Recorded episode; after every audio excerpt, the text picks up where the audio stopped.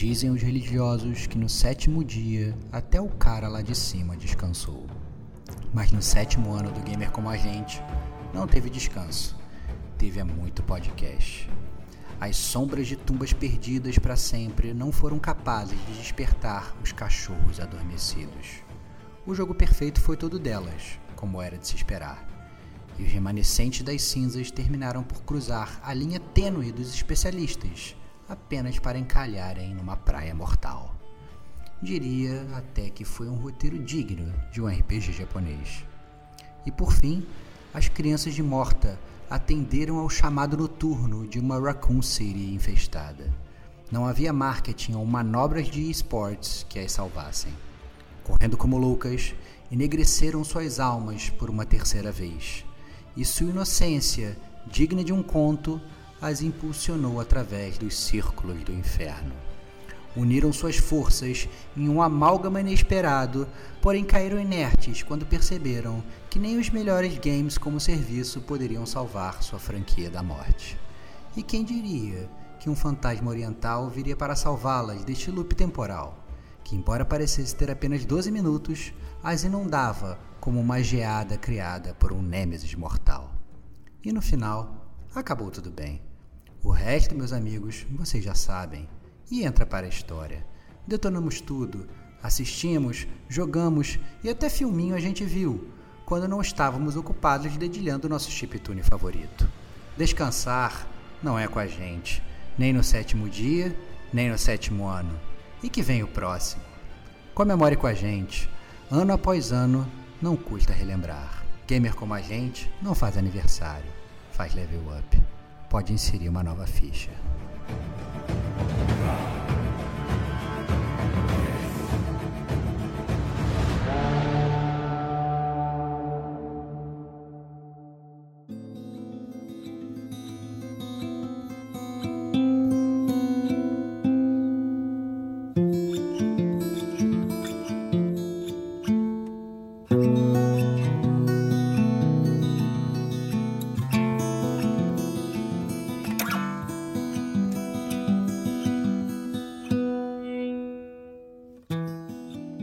Amigos e amigas gamers, sejam bem-vindos a mais um podcast do Gamer Como a Gente. Eu sou o Diego Ferreira e estou na eterna companhia do meu grande amigo Rodrigo Estevão. Salve, salve amigos do Gamer Como a Gente.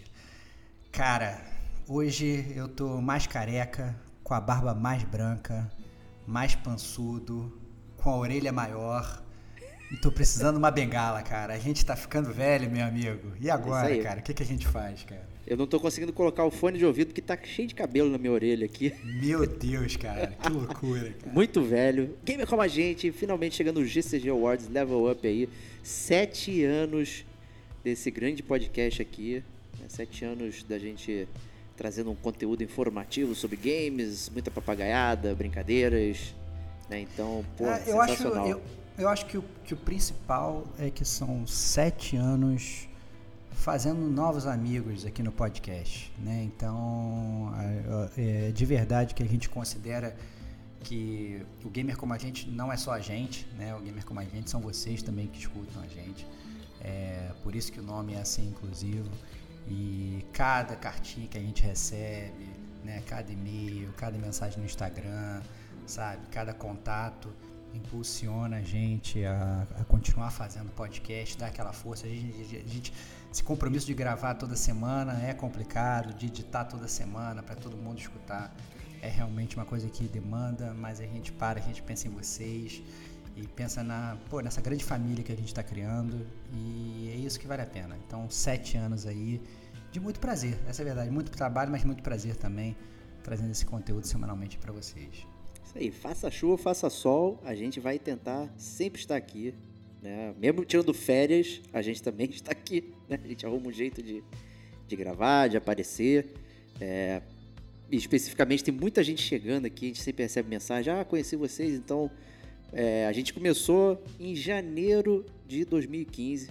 Aí, 31 de janeiro, saiu o primeiro podcast Final Fantasy VII. Lá o podcast 001. Né? Em algumas plataformas, infelizmente, vai aparecer 2016, porque né, por causa que a gente trocou a, por SoundCloud, né? Saímos do, do site que ficava hospedando. O site existe ainda, gamecomagente.com, mas uh, os arquivos foram todos migrados para o SoundCloud nessa data, em 2016. Então, todos os podcasts antigos, eles é, ganharam um ano de vida aí, horário de verão aí, né? Ganharam um, um ano de vida. Né? Então, mas a gente começou em 2015, né? Aquela... É, vamos fazer, vamos, vamos lá e tal, e a gente ainda não, não tava muito pro, pro podcaster, né? Pro player aí de, de falar com a galera, de, de trabalhar e tudo mais, mas depois a gente deu uma guinada, mudamos tudo, fizemos o formato novo aí com, com todos esses programas legais que vocês acompanham aí. Então, assim, caraca, meu, é uma jornada muito grande. Né? Eu estava passando os podcasts e relembrando que eu sempre nesse primeiro bloco aqui eu gosto de, de dar as estatísticas, né, do, do Ganha Com a Gente, como é que a gente tá. Eu fico vendo os podcasts e falei, caraca, a gente fez esse aqui, nossa, tem tanto tempo, parece que foi ontem. Né, então tem tanto programa assim, né, que traz boa memória, né, Starbox? Exatamente, cara. É, eu fico impressionado, assim, com, com os números, na verdade, porque, assim, a gente...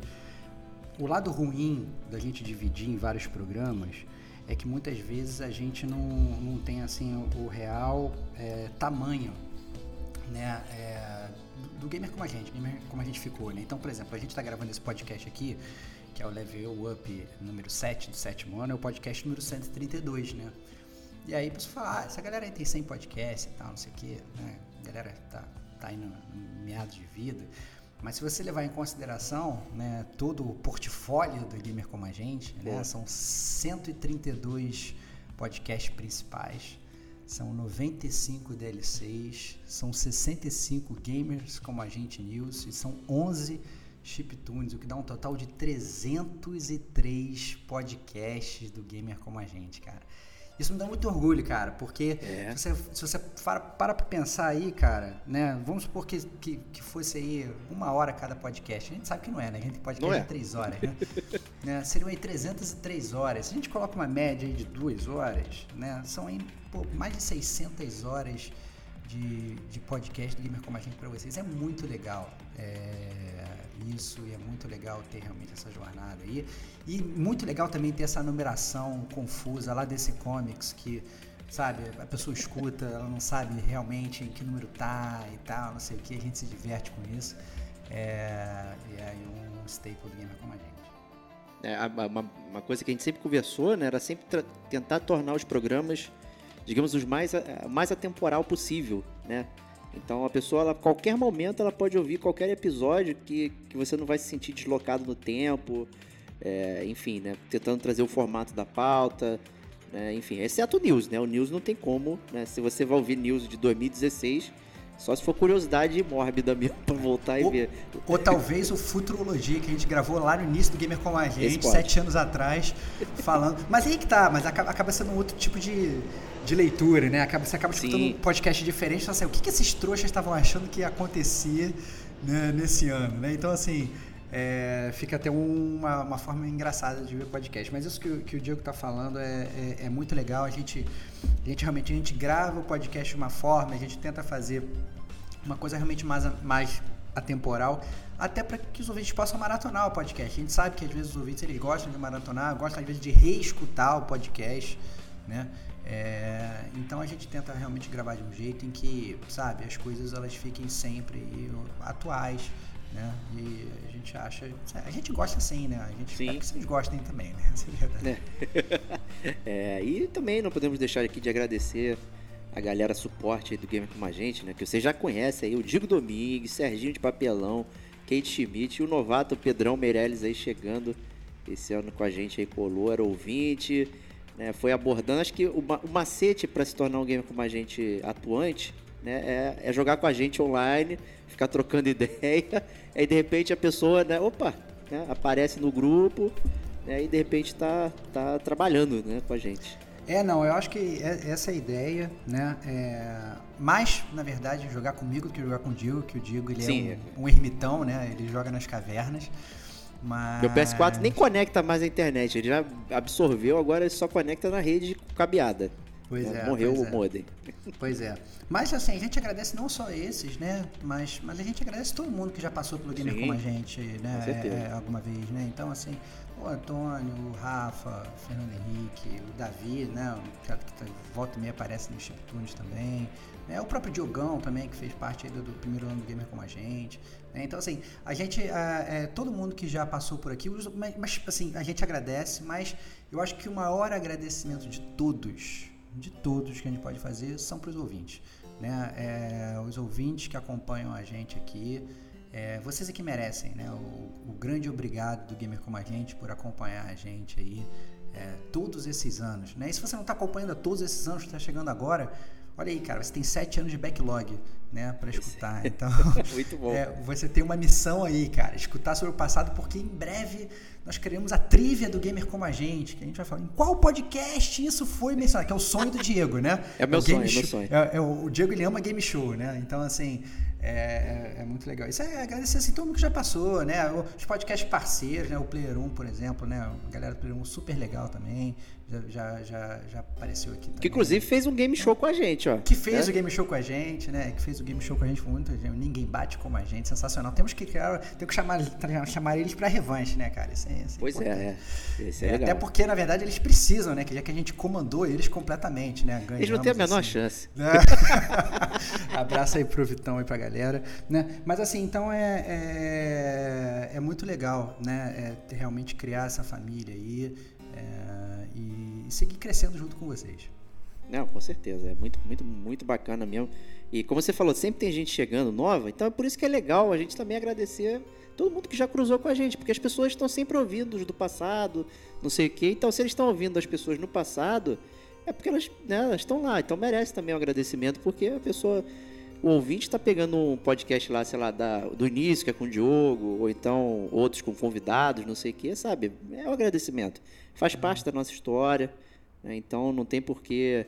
Né? Isso, muita gente na internet aí tem isso. Ah, os, os, antigos tinham fulano, né? então esquece, tira do feed, não sei o que. Não, cara, a gente é o que é por, por, por causa do início, por causa do Final Fantasy 1, o 7, é episódio número 1. Né? Tem, tem pra onde ir. Se a gente não levasse em consideração o passado, a gente não tava aqui, né, cara? Muitas das nossas experiências gamers começaram lá atrás, né?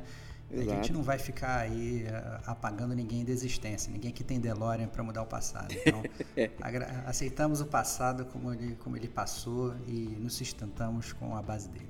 É isso aí. Então, obrigado a todo mundo que participa do game como a gente ativamente aí, ouvintes, pessoas que mandam pautas, sugestões, galera do que participa junto aqui também no programa, gravando, também se esforçando aí junto com a gente para trazer um programa legal para todo mundo aí. Então, muito obrigado.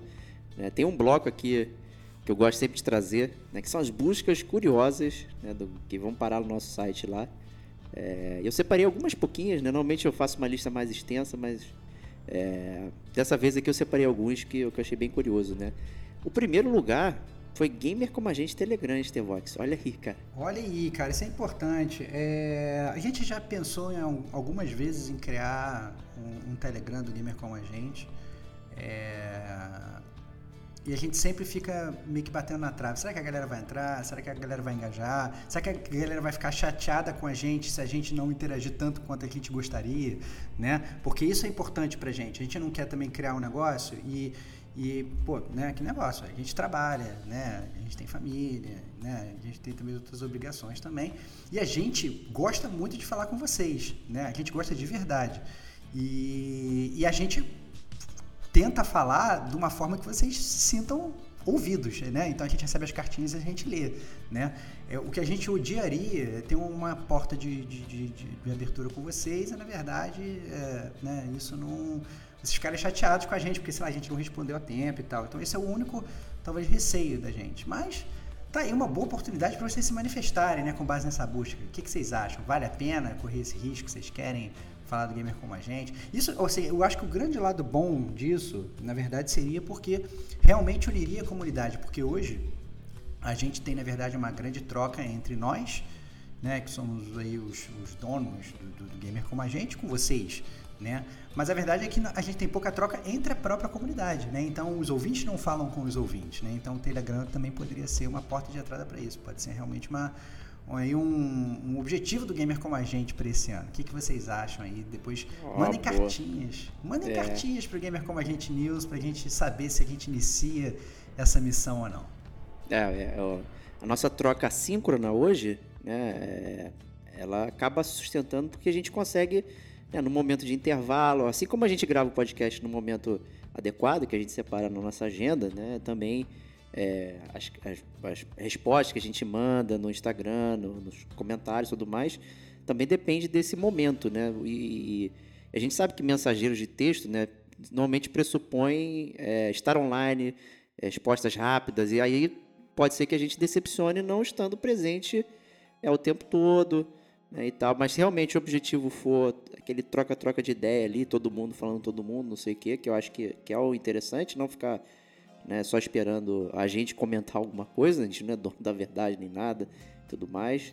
né. Então, assim, é, eu até achei legal, muita gente veio, né, ah, Activision e, e- Microsoft, pô, comenta aí que vocês vão falar alguma coisa, aqui. Então a gente se sentiu até muito lisonjeado de ter sido é, solicitado a falar é, sobre certos assuntos, assim, pô, o pessoal pô, quer ouvir nossa opinião, se importa, pô, isso é muito foda, sabe? É, eu só não sei como é que a gente conseguiria manter isso de forma muito rápida, né, no que os mensageiros trazem, né? Então, é Sem difícil. também queimar a pauta, né, cara? Sem Porque isso é queimar a pauta, A gente, a é. gente não gosta de queimar a pauta. Então imagina lá, sai a notícia bombástica, que inclusive a gente não comentou, porque quando a gente gravou o news, né, a gente já tinha. é, Quando a gente gravou o news, a notícia saiu logo no dia seguinte, né? Sim. E aí o pessoal vai perguntar a nossa opinião. A gente quer falar opinião, mas a gente também quer gravar podcast, né? E aí, né? Então, isso é legal também, né? É, A gente poder, vocês poderem escutar as nossas opiniões, meu mal, em primeira mão no podcast. Então, a gente tem esse receio também. É, Mas, né, a voz do povo É. é a voz dos Tevox, né, cara? Então, não, mentira, a voz do povo... Por isso que é A voz- né? Vox Populi, É Vox isso aí, Stevox, cara. né? É isso aí, cara. É, isso é Vox, cara. Então, assim, a, a- a- mas brincadeiras à parte, a voz do povo é a voz de Deus, né, cara? Então vai que a galera realmente engaja e fala que eles querem e o Telegram do Gamer como a gente pra trocar ideia, né? É, Acaba que é, valer a é, vira um insider, né? Se a gente vai comentar alguma coisa ali, você acaba até sabendo antes de algo que a gente vai gravar, sei lá. Outra, outra coisa boa é que a gente poderia também no próprio Telegram botar assim pra galera dar sugestões de pauta, né? Isso seria É, ba- boa. e as pessoas se sentiriam ainda mais parte da comunidade. Às vezes o cara fica com preguiça de mandar um e-mail, né? Mas sei lá, mandar uma mensagenzinha vale a pena. Mas o ponto é, e isso também a gente tem que pensar, se o cara tá mandando mensagem, esse bobeira ele vai deixar de mandar o e-mail. E aí ele canibaliza o nosso gamer como a gente news, a gente não gosta também. Então, muitas, muitas variáveis. Muitas queremos, variáveis. queremos saber de vocês, vocês que mandam. O que, que vale a pena a gente fazer ou não? Isso aí. Então, obrigado aí, pessoal que buscou o Gamer com a gente Telegram, né? Infelizmente não achou. Espero- se achou, é mentira. É fake. É. Então, atenção. Atenção aí. É, próxima busca, vê uma busca assim, espaço e nada. Joga jogo do Van Helsing. Van Helsing. Tudo Van junto. Helsing, cara. Cara, é- é, então, eu diria pra não jogar o jogo do Van Helsing, É, cara. por favor. É, o que quer que seja, com certeza é ruim. Né? Então, assim, saia fora dessa. E eu acho engraçado como é que, procurando isso, chegaram no gamer como a gente, Não né, faço a menor ideia. Meu Cara, Deus. Joga jogo do Van Helsing. A gente não joga jogo do Van Helsing, cara. Então, sei lá, cara. Que loucura, cara. Sabe que a gente mencionou alguns GCG News? Eu botei como tag, né? É. Realmente. Será, cara? Não sei, cara. Eu não me Ó, lembro, a- pelo menos, de ter feito nenhuma capa com Van Helsing na capa, não, cara. Olha só, cara. Acabei de botar aqui no Google. Foi em tempo real. Ah, De graça até jogo bom, edição dezembro de 2015. Os jogos da, da Game, Game- Games with Gold e Sony quando era artigos, cara. olha que loucura, cara. 26 de novembro de 2015, cara. Tinha Van Helsing. Olha aí, cara. Pra Ah, Xbox aonde que deu One. Ah, foi na Microsoft. Nessa época Microsoft. a Microsoft só dava jogo ruim, não tinha Game Pass ainda, cara. Tá explicado. Deram Van Helsing pra galera. E Pô, PlayStation deu King's Quest e Gauntlet. pô, King's Crash é bom, cara. Eu, o problema desse, desse, aquela- é que eles deram- do primeiro episódio só, filhos da É, mãe. você lembra a treta? A gente ficou tretando pra caraca, né? Aqui. É, cara, exatamente. Isso foi bom, cara. Esse podcast Foi foi, bom. bom. cara. Foi bom, muito bom. É, próximo aqui, eu também não entendi em qual ordem jogar Beyond Two Souls. Ah, isso eu Eu entendo. fiquei essa confuso. Eu fiquei confuso, cara. Porque, Me ajuda porque, aí. Porque o Beyond Two Souls, não sei se você se lembra, é, no início, quando ele foi lançado, ele foi muito mal, foi muito criticado, e mal compreendido pela mídia, porque você jogava os capítulos da menina lá que me fugiu o nome, de forma é, errática, assim, né? Vinha. Porque como já Ia pra frente com e ela- pra trás, né? É, começava com ela mais velha, de repente ia com ela mais neném, aí depois dela, com ela nascendo, aí depois com ela no meio do deserto, depois com ela mendiga tocando violão, aí depois não sei das quantas e tal. Era um negócio, era um, um, um negócio muito louco, era uma ordem muito louca, e depois eles criaram uma versão cronológica do jogo, que você podia jogar ali o jogo cronologicamente. Eu não sei se a pessoa estava pensando, é, sei lá, qual ordem que eu jogo, que eu jogo, né? Se eu jogo na ordem antiga, inicial, como o jeito, como o jogo foi pensado antes, ou se eu jogo da forma cronológica. Talvez tenha sido isso, não sei. né? Pode ser, pode ser É, verdade. é. E né, foi parar lá porque a gente tem né, resenha escrita, né? Lá atrás, quando saiu, eu escrevi. Do E também Souls. E o podcast da Quantic Dream aí, o Trilogy, né? Que a gente fez, tem Heavy Rain, Beyond e Detroit, né? Então tá aí na área pra todo mundo. E pra terminar em grande estilo, essa aqui foi tipo, caraca, não tô acreditando que o pessoal procurou isso aqui. É Gamer como a gente, mais Diego Ferreira é fanboy do Day Gone, Day Gone né? Não é Days Gone. Cara, excelente, cara. Aí, olha só, é, quem não escutou o podcast do Gamer Como a Gente sobre Days Gone, é um podcast épico do Gamer Como a Gente, né? Um podcast que inclusive pauta várias zoações com o Diego é, desde então, né? Desde então. Então, é, para vocês entenderem se o Diego é ou não um fanboy desse jogo, que é um dos melhores jogos Não é, é, da- justa. Não, ele, ele pode até não ser tão bom, mas ele, ele, ele causa, ele causou isso, cara. Entendeu? Então só por causa disso, cara, ele tem o seu valor, cara. Então, é, é, se vocês não querem jogar Days Gone, né, pelo menos escutem o podcast do Days Gone pra vocês poderem zoar o Diego, porque isso é mais importante do que qualquer jogo, né? Zoar um amiguinho, né? Então, é muito divertido, né? E aí todo mundo sabe, né, que o Diego ele critica, critica, critica o Days Gone, mas é porque ele tem um grande amor secreto pelo Deacon St. John, cara. essas frases é que faz a galera ficar com dúvida. Cara, Buscar isso na tem. internet, cara. Ele, ele tem, cara, ele tem. O sonho do Diego, cara, se ele tivesse a lâmpada do Aladdin, cara, ele não ia nem fazer três pedidos, ia fazer um só, cara, que é andar na garupa do Deacon St. John, cara. Cruzar os Estados Unidos, cara, na sua Pô, Harley. É isso, cara. cara. É, é isso que Ia ser demais, cara. Eu quero, eu quero ser de uma gangue de motoqueiros. Já tô meia idade, É, né? cara. já tô aqui, né, pô, querendo fazer alguma coisa, cabelo na orelha, né? Então, né, É, tá na cara. hora de juntar um motoclube aí, né? Ficar ouvindo rock velho, cerveja com choca. Você e o Deacon, você só não sabe disso, cara. Essa é a verdade. Muito bom, cara. Essa busca aqui foi, foi muito divertida. Então, obrigado aí a quem procurou.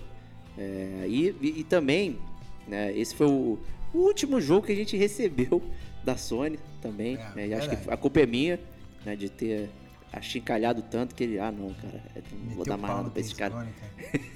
Dá mais nada pra esses caras aí. Mas o importante é ser sincero com a audiência, cara. Isso, O importante é ser com sincero com, a certeza. audiência. cara. Tem, tem firula não. né? E, e acho que essa sinceridade fez a gente crescer muito agora em 2021. Né? A gente subiu nossa base de ouvinte quase 43%. Ficou 42% e uns quebrados assim. Caralho, eu fiquei muito surpreso quando eu fiz a conta lá. É, e caraca, isso é muita coisa, gente. Muita coisa. Muita gente chegando. Sabe? Pô, então vocês aí que chegaram, curte lá nas redes sociais, no Instagram principalmente. É, lá. é, isso, é, um- isso é um pedido, né? A gente vê o número de ouvintes do podcast, a gente vai comparar com os seguidores no Instagram, é uma tristeza. Será que os nossos seguidores não têm Instagram? Né? São pouquíssimos seguidores no Instagram, mas ao mesmo tempo milhares de ouvintes é, no podcast né, semanalmente. A gente fica curioso sobre isso, a gente acha até engraçado. Mas, mas o que a gente gosta, pelo menos, é que o engajamento né, por carta, por mensagem, está cada vez aumentando mais. Né? Então, os news que antes, na verdade, a gente fala assim, não, news de uma hora, vamos reservar 10 minutos para ler cartinha. Hoje a gente já fica uma hora no mínimo aí lendo carta e é sempre muito divertido. Né? Todo mês tem mais e é uma das partes, sinceramente, que eu mais gosto do Gamer Como a Gente, é interagir Pois é. né? Pois é, com certeza, né? Esse- essa troca de, é, de mensagem com a galera. E, além disso, né? A gente acabou cedendo algumas pressões e fizemos a live do Gamer Como a Gente, né, Stevox? Que, É verdade. né? se- pô, vamos ou não vamos, vai ser ruim, não vai ter ninguém, a gente vai ficar falando pro nada, ficamos muito temerosos.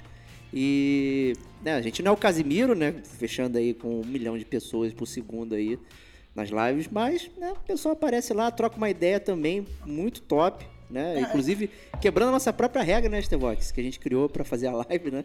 É, exatamente. Não, assim, o que eu acho engraçado desse negócio da live é que assim, a gente sabe que muitas vezes quem ouve podcast não fica entrando no YouTube para ver live, né? Então os públicos são talvez um pouco diferentes, mas tem essa interseção, né? Então os ouvintes pediram, né? De falar, pô, faz uma live aí para interagir com a galera e tal, pra gente falar ao vivo e tal, não sei o quê. E aí a gente pegou e a gente fez a live, né? E, e beleza, não, não são é, é, muitos milhões que entram, mas os que entram entram com amor. E isso é muito gostoso, né? Então a gente a gente grava o podcast ao vivo, a gente também entra antes e fica batendo papo. Às vezes a ideia no inicial era não, vamos bater papo 15 minutos. Quando a gente vê, a gente já tá meia hora batendo papo, 40 Uma hora que chegou papo. o último. É, o último uma hora batendo papo, a gente não conseguia começar o podcast, né? Porque a gente tava batendo papo. Então assim, é muito divertido, né? E é, é por isso que, que é uma grande família e por isso que a gente se diverte tanto. Né, e, e, relembrou nossos primórdios de Gamer com a gente, né, Stevox? Que a gente se juntava para gravar com o Diogo, né? E aí montava, não, vamos falar sobre esse assunto e tal. Aí a gente ficava trocando ideia. Ah, eu joguei isso, eu joguei não sei o quê. De repente a gente só tava é, firulando, não gravava porra nenhuma. Já tinha passado três horas e a gente só tava conversando de videogame de bobeira, né? Jogando papo é. fora.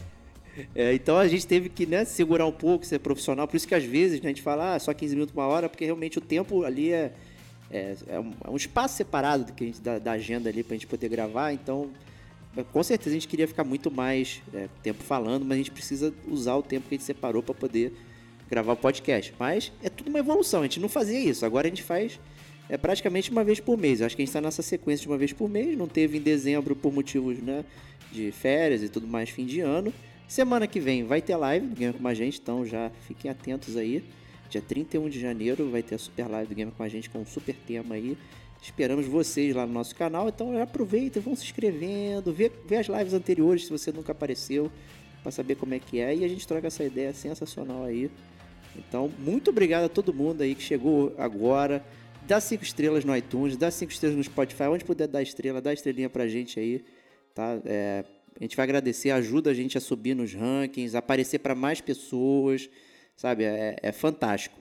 E eu separei aqui, Stevox, o top 5 downloads do ano passado, né? Os top 5 podcasts. E apareceu um que não é de 2020, de 2021, é de 2020. Olha aí. Como então, assim, cara? Como assim? o, o, o, terceiro lugar que, que foi mais ouvido e baixado do Gamer Como a Gente em 2021 é um podcast de 2020. Né? Mais isso, vamos ao primeiro lugar. Vamos. Né? Não, que, que, primeiro você vai, você não vai, você não vai ir construindo e tal, porque assim eu já sei que o primeiro lugar deve ser o Days Gone. Então assim, como é que a gente sabe, começa, vai começar pelo quinto? Como é que, como é Vamos começar pelo quinto então. Igual, igual o nosso top top 10 então, alguma coisa? Demorou, Vamos lá. então vai fundo, cara. Então, o, o, último lugar, o quinto lugar, foi o podcast número 108, Shadow of the Tomb Raider. É, para fechar com chave de couro, né? Nossa trilogia não é, aí. cara? Foi, foi, foi o primeiro podcast do ano de 2021, salvo engano, não foi? A gente começou. Acho que foi. O, o, o 2021 com o Shadow the Tomb Raider, né? É. Fechando aí a trilogia da, da Lara, é, abrindo o nosso ano é, e cerrando muitos corações, né? Com relação à franquia Tomb Raider, né, cara? Porque esse jogo aí foi, foi complicado, cara. Foi complicado. Então ouçam lá. É, mas o pessoal baixou bastante. Então acho que o pessoal tava curioso para saber o que, que, a gente achava ou, ou se valia a pena o jogo, né? Então, das duas, uma aí. É, o próximo quarto lugar aqui foi DLC número 90, top 10 geração passada. Ah. Esse aqui eu esperava, né, Stevox? Pô, é, muito esse... papo. É, eu, eu, acho que assim, quando a gente faz top 10, geralmente eles são muito ouvidos. Mas esse top 10 geração passada foi um que gerou polêmica. A gente recebeu Sim. várias cartinhas da galera hateando, reclamando, e falando que a gente estava certo, e batendo boca, né? E esse top 10 geração passada foi divertidíssimo, cara. É, o pessoal meio que. Não tem jogo da Nintendo, né? Não tem jogo é, da Microsoft. É, cara, o que, que vocês Sony. fizeram? É, que esses sonistas malditos e tal, não sei o quê. Aí tu olha Nossa. a lista, dois jogos da Sony. O é, resto é tudo multiplataforma, né? É, reclamaram pra caceta. Nossa, mas foi muito divertido. Foi realmente muito muito divertido. É, vale a pena, inclusive, assim, se vocês quiserem fazer o combo, escutem ele depois escutem o News, que foi logo depois, porque vocês vão ver o hate mail e a galera reclamando. Nossa, foi demais, cara. Foi muito maneiro. muito bom. O terceiro lugar, esse sim, o podcast 2020, ou seja, foi muito baixado em 2020 e repetiu a façanha em 2021, que foi o podcast 101 The Last of Us Parte 2. Nosso Magnum Opus, eu diria. É, é eu, talvez este realmente seja o nosso Magnum Opus, né? O podcast do Last of Us 2, que se não é o maior, tá entre os maiores, com três horas não, de é o duração. maior. É, três horas é. e meia, é o maior, É, sem então, sombra de dúvida. Então, assim, três horas e meia de duração, um podcast que começou com, com, com golinhos de cerveja e terminou com garrafas de uísque sendo quebradas na parede, pessoas chorando, né? Foi, foi realmente uma, uma epopeia, tal qual o próprio jogo, né? A gente, acho que a gente fez realmente um, um podcast digno do jogo, né? Então, o, o jogo é um jogo bem polêmico, um jogo que ame ou odeio, um jogo que toca em assuntos né, nunca antes tocados na indústria dos games. A gente fez isso também no podcast. Então, foi muito legal, cara. Mesmo sendo podcast de 2020, eu já esperava isso, né, cara? É, como é que o nosso top 10, no, nosso top 5 podcast de 2021 não ia ter um roubo, né? Então você vê que a própria audiência, ela rouba, cara. Ela rouba yeah! para o nosso top sair roubado, cara. É, nada é mais eficiente do que isso, cara. A audiência roubando pra gente, cara. Olha lá, cara. muito bom. Sensacional, então, cara. Obrigado a todos aí por ter roubado aí. Last of Us Parte 2. Segundo lugar, o mais esperado de todos os tempos aí. Pessoal enchendo meu saco, Stevox enchendo meu saco. Todo mundo, pelo amor de Deus, quando é que vai sair esse podcast? Então saiu e vocês foram lá e ouviram. Acho que isso que é importante. Exigiu e foi lá curtir quando saiu. Dark Souls 3, podcast número 122. E aí, Stevox? Cara, muito bom. É, foi realmente um dos grandes podcasts do ano. É um podcast muito esperado, um podcast que eu achei que fosse sair tal qual os outros, né? Com o Diego, né? Fingindo que jogou, julgando sem jogar, né? Pe né? Pega lá, joga lá, morre duas vezes e fala, não, joguei, vamos gravar logo esse podcast e tal. Né? A gente está acostumado com essas gracinhas do Diego. E, e o Diego, cara, ele honrou, cara. Ele honrou. Foi ele até o final. Tal qual Soler, cara, entendeu? Praise the Sun, entendeu? É, foi lá, acendeu a, a, chama primordial e comandou Dark Souls 3. Muito orgulho do podcast e muito orgulho do meu grande amigo Diego Bastan Ferreira. Já fiz que... o final, o final da decadência lá, né?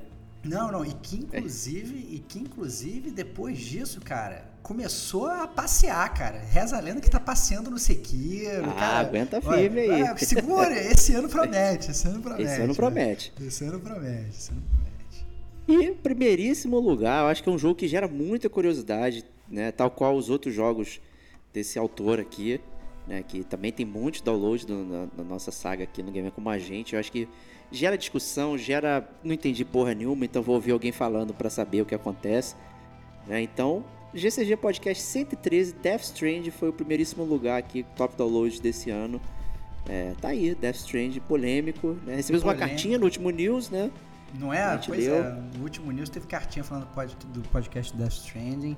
É, compreensível também. Né? É outro podcast polêmico, outro podcast que o Diego tirou a cueca pela cabeça, totalmente enlouquecido. Né? É, é um jogo que não é para poucos, mas é um jogo que tem que ser jogado para aumentar o seu repertório. Essa é a verdade. E tal qual como o jogo, esse podcast também tem que ser escutado, né? Então, para quem não entendeu nada da história do Death Stranding, que é bem provável, tem a puta zona de spoilers que a gente vai destrincha o jogo todo, né? Explica lá, se você não entendeu, por, por que, que eu fiquei 75 minutos vendo os créditos e tal, a gente vai lá explica tudo direitinho. É realmente é, é uma epopeia, tal qual o jogo também, muito divertido. É, e, e vou, vou trazer aqui um, uma referência, né? É, tem um filme agora, viu o trailer, Moonfall, né, que é do Roland Emmerich, né? Uhum. E ali tem a brincadeira da... É, o, o, planeta Terra já passou por cinco extinções, esta é a sexta. Né? E aí, aí né, cara. esse cara certamente viu o Death Strange do Kojima e falou, vou usar isso aqui. Ou seja, você já, tá, você, já tá, você já tá dando spoiler do jogo no podcast claro, de né? Cara, tem que roubar, né? Pelo amor de Deus, cara. Usando de Deus. uma coisa fora pra dar um spoiler cara, ali dentro. Caraca, cara, você não muda, cara. Mas é, é, tudo vale no podcast de aniversário do Gamer como a gente, não, né, que vale. Eu já não espero, quero ser criticado. Já, eu, já ia, eu já ia esperar que você fosse roubar e dar spoiler. A gente já sabe como é que essas coisas funcionam, cara. Não quero ser criticado, então... Mas é isso, gente. Obrigado a todo mundo que ouviu, reouviu os podcasts aí. A curiosidade do Death Stranding é que quando a gente fez o DLC com o Death Stranding também, ele foi também nos top downloads, cara. Isso que foi engraçado. Né? Já o DLC, que a gente não fala absolutamente nada sobre história, nada, nada, nada. É zero spoilers, né? só sensações, experiências. Ainda assim o pessoal foi lá curtir. Então é um jogo que realmente é, ocasiona isso das pessoas. Elas precisam, caraca, precisam entender o que está acontecendo. Né? Às vezes você vê o vídeo e também você não entende. Né? Então é um jogo que você tem que experimentar, não tem jeito. Né? Pode não gostar, mas tem que estar tá lá é, no, seu, no, seu, repertório. É isso aí, e... cara. Keep on, keep on, cara. Vambora, é, cara. É isso aí. Então, esse aí é o bloco Lero Lero do Level Up, né? Então aqui a gente está comemorando nosso aniversário e agora vamos ao momento mais esperado por todos os ouvintes, né? que é o bloco do GCG Awards, a nossa premiação do Gamer Como a Gente para os jogos que jogamos em 2021.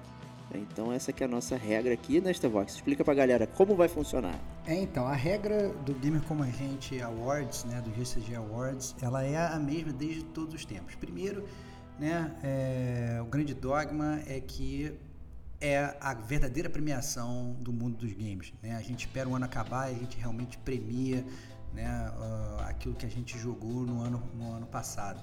Né?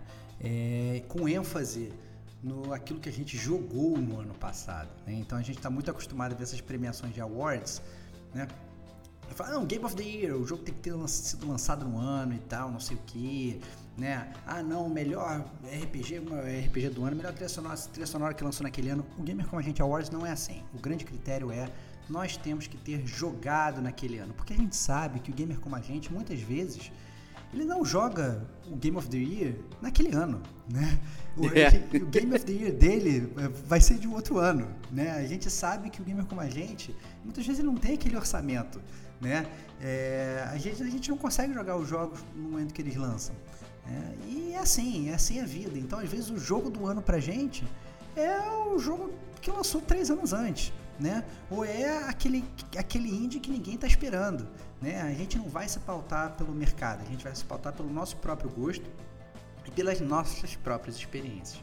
Né? Então, isso realmente é, é, muito importante e talvez seja aí é, a parte mais legal aí do, do Gamer Como a Gente Awards, o que diferencia ele de todos esses outros prêmios que a indústria dá, e os outros, essas outras mídias, os outros podcasts e tal, todo mundo gosta de, de ficar comentando isso. Nosso Awards é único. É isso aí, né? Acho que é uma questão de respeito até que você falou com o ouvinte, porque a gente teve uma cartinha, né, no, é, no, no, GCG News anterior, se não me engano, no, no outro, que comentou sobre uh, essa questão do hype das empresas, não sei o que. Pô, a gente tem que ficar comprando o tempo todo, não tem dinheiro e tal. Exatamente isso, cara. É, muita gente se sustenta aí na mídia recebendo o jogo.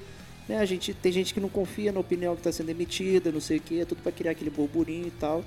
E é, tem tanta coisa no mercado que você, às vezes você precisa respirar. Você, às vezes você perde algo que você gosta de verdade para atender é, uma, uma força que está vindo de fora para falar que você tem que curtir aquilo. Aí você vai, às vezes, compra um jogo errado, né, experimenta algo, gasta seu tempo, gasta seu dinheiro. Então, assim, a gente tenta refletir tudo isso aqui dentro do nosso award, trazendo respeito ao ouvinte, trazendo respeito ao nosso bolso, ao nosso tempo.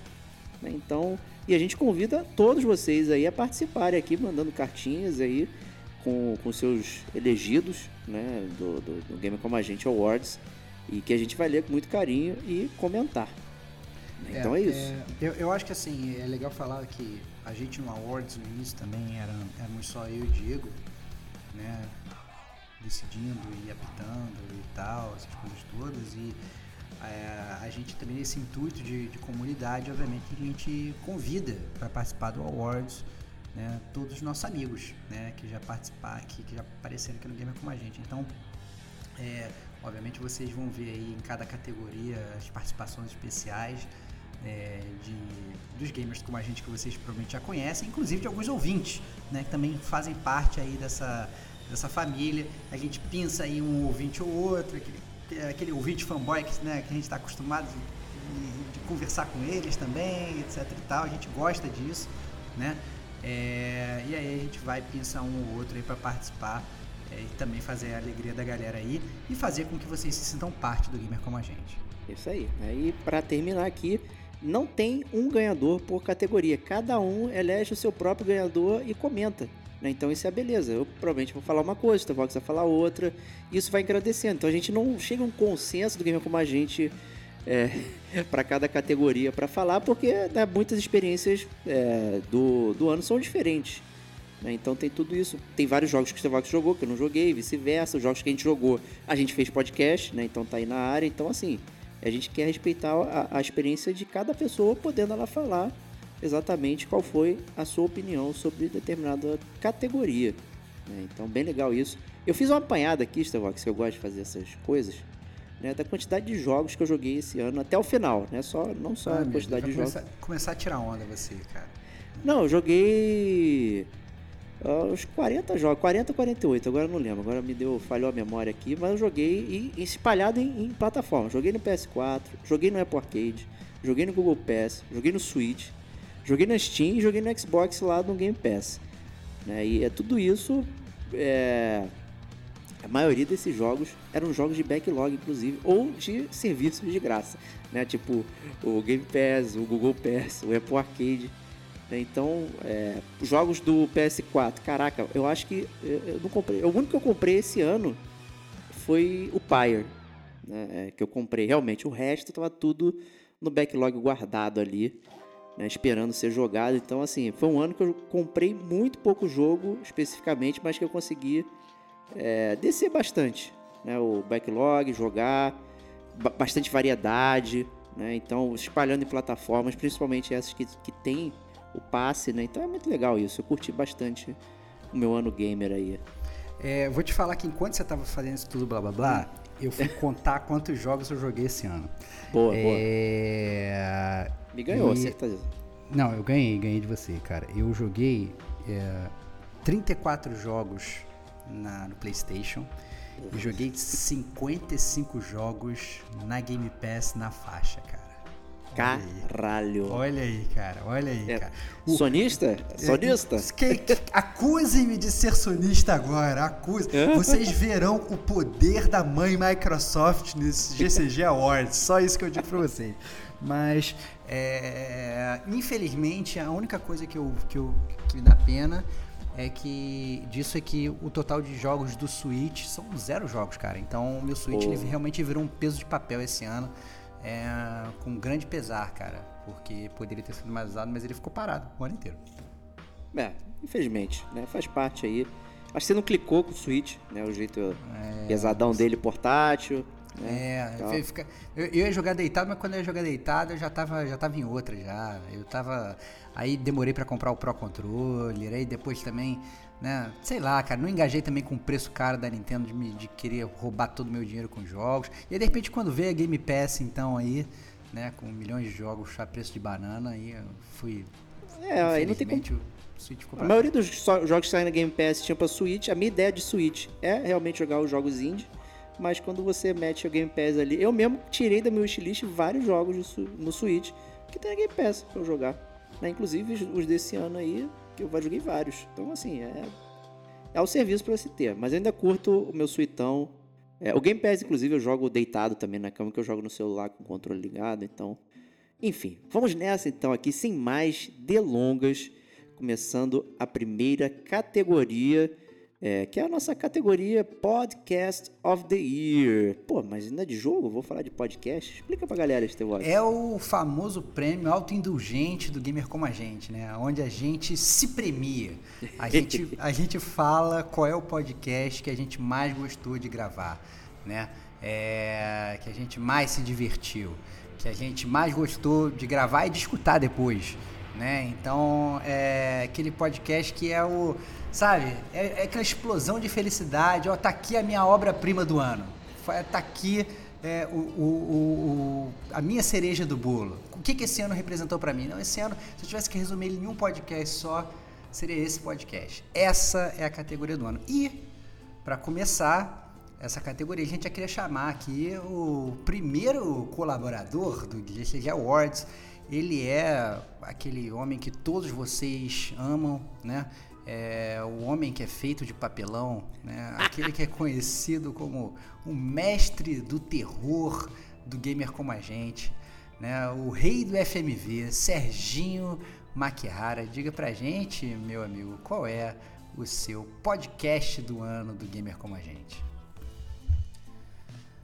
Olá, o Gamer Como a Gente seus ouvintes. Quem manda esse voto para escolher o podcast of the Year é o Serjão da Baixada Santista.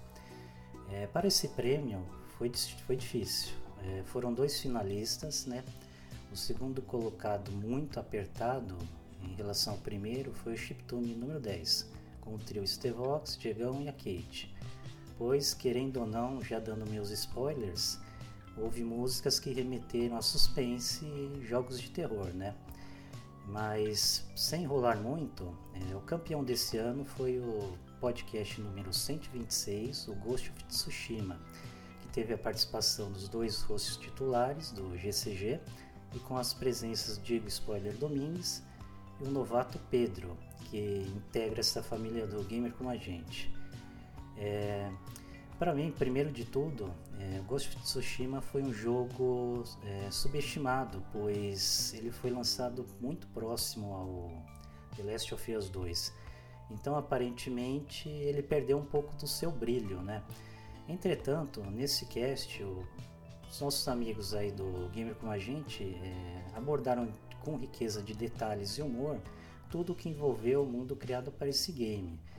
É, foi analisado estilo, cultura, influências mecânicas e o som.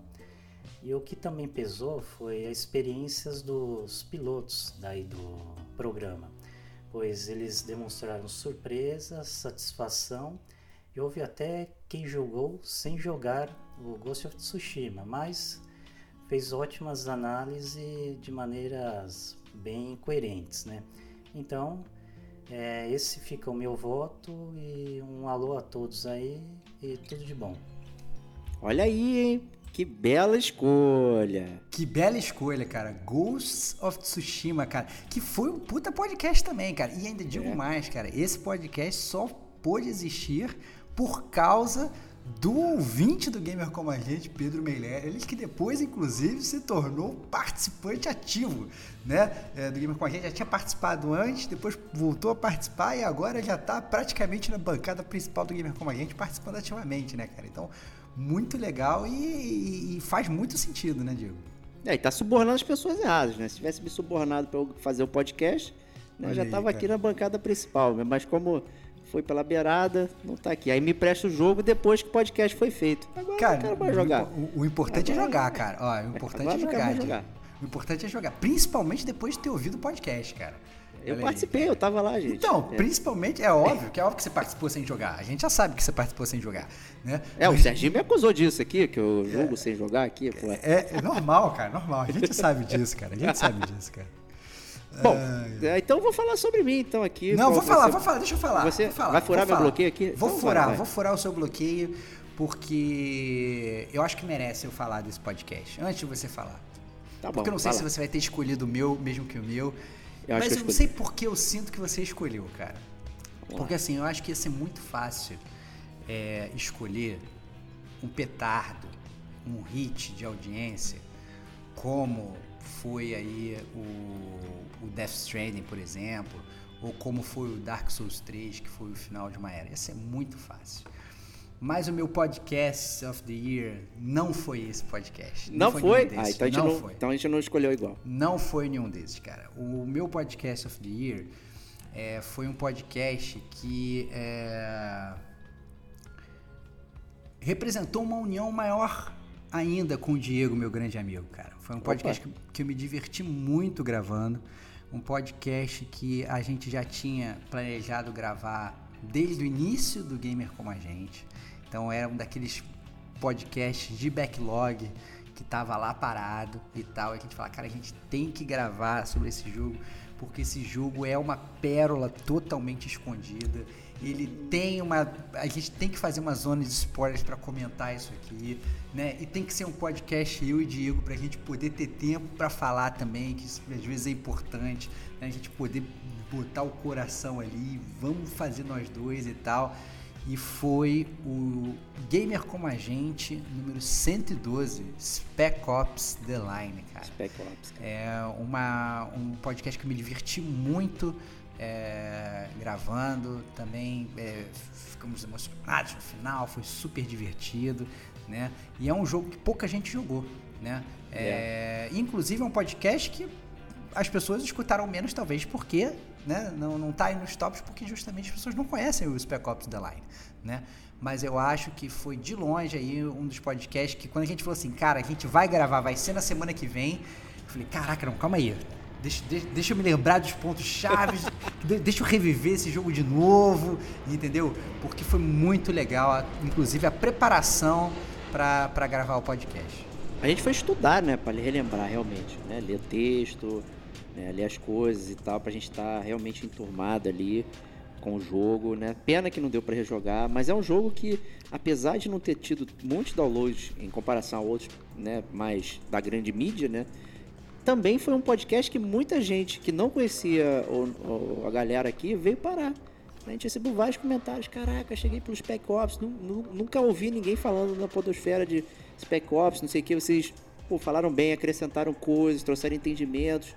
Sabe, pô, foi um puto orgulho realmente é, para esse jogo que passou embaixo do radar de muita gente, inclusive do próprio Stevox, né? Quem ouviu sabe ali que né, eu, eu comprei o jogo, né? Fui tomar o tiro, aí falei, ó, tem que jogar. Aí tu, é, não vou, não sei o quê, pô, olha cara, super genérico, né? E tal. E, e acho que, né?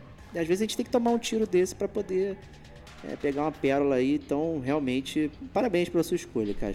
Foi realmente mas tô curioso pela sua, cara. Tô curioso é. pela sua, cara. Qual foi a sua escolha do podcast do ano, cara? É, a minha foi pelo óbvio. Acho que, que foi talvez a minha grande superação gamer do ano.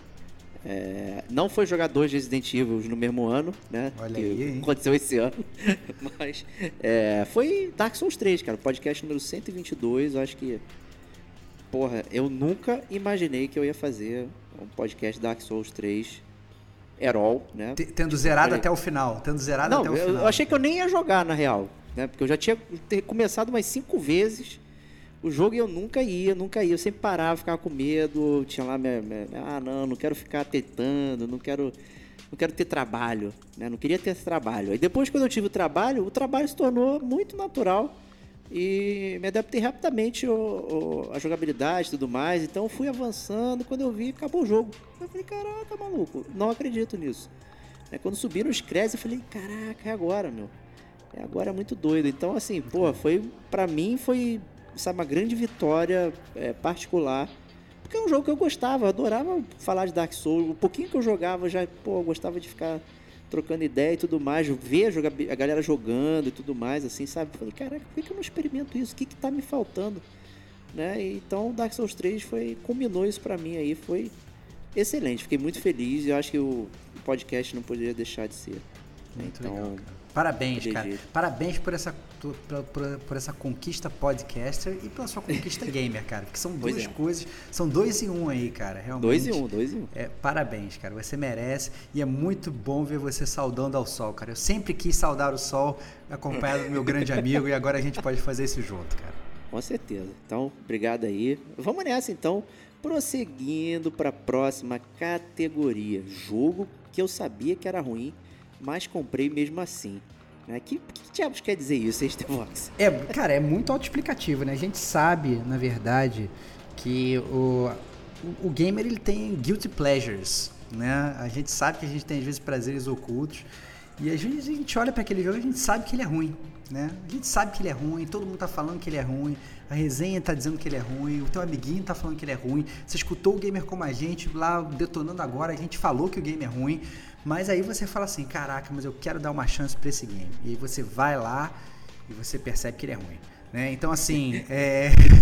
confirma, né? você, você confirma, né? Então, assim, essa é a grande categoria. Jogo que eu sabia que era ruim, mas eu comprei mesmo assim. E o ouvinte que vai participar dessa categoria é o Thiago Rabatini, né? Muito legal ter o Thiago aqui com a gente. Ele que, inclusive, ajudou o gamer como a gente a resenhar um jogo esse ano, né? Então ele doou aí o Rhyme pro Diego, né? Eu já tinha jogado. Eu, inclusive, por sugestão dele, ele falou, cara, você tá dando mole, não tá jogando o Rhyme aí e tal, joga aí. Eu joguei, fiquei maluco, falei, Diego, você tem que jogar. Aí o Diego tava enrolando, o Thiagão foi lá, patrocinou, falei assim, cara, Diego, Vai, joga logo essa parada que eu quero escutar esse podcast, né? Grande patrocinador do Gamer Como a Gente aí. Viu, Pedrão? É, é assim que se faz, ó. Olha aí, olha aí. olha só, cara, olha só que absurdo. Mas aí, então, obviamente, aí a gente quer saber do, do Thiagão aí, cara. Qual era o jogo que ele sabia que era ruim, mas comprou mesmo assim? Fala aí, galera do Gamer Como a Gente. Primeiramente, agradecer o convite, né? Pra participar do melhor Game Awards do, do mundo. Olha lá, hein? A responsabilidade. Valeu aí, obrigado pelo convite. É, para quem não me conhece, sou ouvinte aí, Thiago Rabatini. E vamos lá. A... No sorteio aqui da, dos papelzinhos, cara, eu caí no jogo que sabia que era ruim, mas comprei mesmo assim. E como eu sou um fã do estilo cyberpunk da vida, né? Game to GURPS aí, cyberpunk. E com preço praticamente gratuito aí na Americanas, acabei comprando ele por uma bagatela de 40 reais, né? É o Cyberpunk 2077. É isso aí. Peguei esse, sabia que era ruim, mas comprei mesmo assim pelo, primeiro caso do preço, né? Que tava um preço convidativo, 40 reais, né? É, o estilo do jogo eu, eu, até curto, estilo dos jogos cyberpunks. E acabei pegando. O jogo ele passou por algumas reformulações, alguns updates aí, mas é, agora tá, tá, vamos colocar, tá jogável, né? Tá, mas não deixa de estar tá livre de bug, né? Eu mesmo estou jogando já umas 30 horas de jogo e já encontrei diversos bugs, né? Carro, é, personagem que entra dentro do, do, do chão, né? Carro que voa, sem, totalmente sem física, né? O personagem fica careca em terceira pessoa, ele não... É, e entre outros bugs, né? Mas eu acho que o principal que era os bugs de, de crash, né? De, de, que crashava o, jo o jogo e tudo, isso aí acho que eles arrumaram tá jogável, né? Então é isso, cara. É Cyberpunk. Cyberpunk 2077 aí, é o Cyberbugs. Beleza? Valeu, galera. Um abraço aí. Sucesso 2022 aí, que muita saúde aí pra todo mundo. Valeu. De novo, cara, Cyberpunk 2077 aparecendo aqui no Gamer Como a Gente, cara. Caraca, cara, Cyberpunk 2077 é um jogo que, que, que tá aqui do meu lado, mas eu ainda não comecei a jogar, cara. Olha não. aí, cara. Tá no meu backlog, cara. Tá no meu backlog. E é, é, um dia vai nascer, cara. E quando nascer, talvez seja muito diferente do jogo que foi lançado lá atrás, né, cara? Essa é a grande sim, verdade. Sim. O jogo já sofreu vários patches, várias atualizações. E mas é muito louco, né? Como é que o, o Cyberpunk ele foi uma, uma decepção para muita gente, né? E como na verdade as resenhas acabaram com o jogo e mesmo assim as pessoas né, começaram a continuar a comprar. Tá certo também que o preço caiu, né? Muito. Ele ficou com preço de jogo indie praticamente. Se ia numa, numa, nessas lojas aí, nessas grandes retails e tal, você achava o jogo por 30 reais, por 40 reais. Era uma Exatamente. coisa inacreditável, né? Então, o que inclusive facilitou aí é, as pessoas aí a, comp a, comprarem o jogo e serem possíveis aí, é, o Cyberpunk ser um possível ganhador desse prêmio, não só do Tiagão aí, mas também de vários outros ouvintes do Gamer como a gente. Pois é, né? Então, curioso. Até continuei trocando ideia com ele é, depois da mensagem lá da tal. Ele falou que tá jogando no PS4 Pro. É, aí tem um outro bug, mas tem coisa também que é da programação mesmo, que o jeito que foi é, montado o jogo, então como renderiza, não sei o que, certas coisas não são bugs, são estratégias de trabalho que no final não foram muito bem traduzidas. Né? O resultado final não é bem o que espera, né? Ele falou que a main quest é legal, não sei o que, mas tem muita side quest filler, não sei o que, é o oposto do que a gente esperava né, em termos de, de CD Projekt Red, né? Então, é. né, acabou. Os caras tá jogaram, tá os caras jogaram o sarrafo lá no alto com o Witcher, né, cara? Aí, aí, aí complicou, né? Complicou para eles mesmos, né? Complicou para todos os competidores e complicou para eles mesmos se superarem. Então, mas tá aí, Cyberpunk 2077. Algum dia a gente vai jogar aqui. Né? Eu também tenho, tá aqui na área. Mas Vamos eu quero ver. saber de você, Diego. Agora, agora eu vou, vou te botar na roda aí, cara. Qual era o jogo que você sabia que era ruim, mas mesmo assim você comprou, cara? Não, é, é literalmente a sua descrição. Você lê, você ouve, você sabe dos amiguinhos falando, mas você precisa teimar, né? Aí, aí aparece um preço barato, tipo Cyberpunk, que fala, pô, vou, vou clicar para comprar. É de uma empresa que eu normalmente curto, né? Que é a Dontnod. Então, Opa! Opa, opa! Não cravei Life is Strange, True Colors, né? É o meu desejo ainda, mas o preço não sai de 250, né? Eu meti Twin Mirror, né? Que até tem aí o, o nosso Detonando Agora, que eu falei de Twin Mirror, é realmente um jogo incompleto. Né? Ele é, tem, tem umas coisinhas interessantes acontecendo, mas é, é, é tipo um devaneio o que eles queriam fazer. Né? Então tem uma parte que, que, que é investigativa, porque você tem, digamos, uma segunda personalidade na sua cabeça, que é mais social, e você é muito analítico, a outra personalidade. E aí você tenta abordar as pessoas e os puzzles dessa forma. Então você tem aquela coisa do Sherlock Holmes e do Batman, né? De ficar rememorando, montando a ceninha. Parece muito maneiro, mas você só pode tomar a decisão certa. Você nunca pode tomar a decisão errada. Então não é legal. Né? Então você sempre sente que está chegando a algum lugar. Né? Então, assim, all in all, é, eu não recomendo para ninguém é, comprar Twin Mirror. Não, não é um jogo que você deva experimentar. Né? Mesmo se você curte a empresa Dontnod ou esse tipo de jogo de escolha, né? de bate-papo de não sei o que, realmente é um, um, tiro para muito longe do gol, muito, muito longe. Isolou a bola. Então, assim, eu comprei ele no preço bagatela. Eu estava extremamente saturado do Death Stranding foi, foi um jogo que eu fui jogar em seguida. Então eu tava muito cansado de, de ficar correndo de um lado pro outro. Eu queria uma experiência muito passiva. E eu não tinha nada é, no meu. Foi tão passivo que você achou é. horrível, é. cara. Essa parada. Aí eu peguei essa bomba que tava com preço bom, né? Preço bom, o jogo não é bom. É, então acabou que né, comprei, mas sabia que era ruim. Então é isso aí. E você, Stevox? Ah, cara, eu vou, eu acho que eu vou diegar nessa, que eu vou dar uma micro roubada, cara. Ah, certeza. É muito simples a minha micro roubada, cara. É porque é, eu esse ano eu, eu, comprei muitos poucos jogos, né? Essa é a verdade. É, e os jogos que eu fui lá e gastei meu dinheiro foram tiros certeiros. Eu sabia que aquele jogo ia gostar, eu fui lá, eu comprei, eu gostei. Tal. Foi muito, eu fui muito parcimonioso aí, com muito criterioso com meu, com meu dinheiro. Mas a oferta da Game Pass, ela te dá tantos jogos para você jogar, né? Que você olha para aquele jogo assim, esse jogo é uma bomba, mas eu vou jogar, eu vou jogar, é óbvio que eu vou experimentar, né? E recentemente teve um lançamento da Game Pass que saiu e eu falei assim, não, vou jogar esse jogo, mas eu tenho certeza que esse jogo é um cocô. Dito e feito, joguei, cara, aquele negócio, né, cara? Cheirava cocô, tinha consistência de cocô, né? sabe? Sabe? Gosto de cocô, sabe? Não, Você não adiantava com... fricô, né? Passar não, fricô não adiantava. Não, não, adiantava, não adiantava. Você foi comer cocô, é isso, comeu cocô. Então foi isso. E o jogo que me fez comer cocô na Game Pass foi o Aliens Fireteam Elite, ah, cara que eu peguei e falei assim, pô, vou jogar um pouquinho desse jogo para ver se eu convenço depois a galera a jogar comigo. E tá, vou meter uma missão aqui. Meu Deus do céu, que missão horrível, que cenário genérico, que, que, que players horríveis que eu peguei para jogar comigo, correndo, desesperados, soltando umas habilidades. Aí sai aí, jogabilidade horrível, parece Alien de tudo quanto é lado, mas eu, aí isso que o Alien ele fica meio que. É, é, fica como se fosse assim, aparecendo um, um, um, é, um contorno dele. Então, cara, fica muito estranho. Cara, um jogo muito estranho, um jogo muito ruim. É, foi assim, foi impressionante. Assim, quando, quando eu, eu dei start no jogo, eu falei, meu Deus do céu, cara. Eu tava montando meu personagem, falei, essa parada vai ser uma bomba, mas vai ser, vai ser horrível. Dito e feito, cara. Foi horrível, já esperava que ia ser horrível.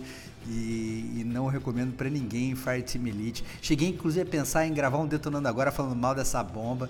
Dizendo que, ó, cara, isso nem merece falar, gastar 10 minutos da minha vida falando disso aqui. Porque eu acho que também eu sou a única pessoa que eu vou me arriscar. Ninguém vai gastar dinheiro nisso aqui. Mas então, se vocês estiverem escutando, estiverem pensando em gastar dinheiro, ou inclusive gastar o tempo de vocês baixando de graça na Game Pass, por favor, passem longe. Ah, ah existem jogos melhores para você jogar com seus amigos. Não joga essa porcaria.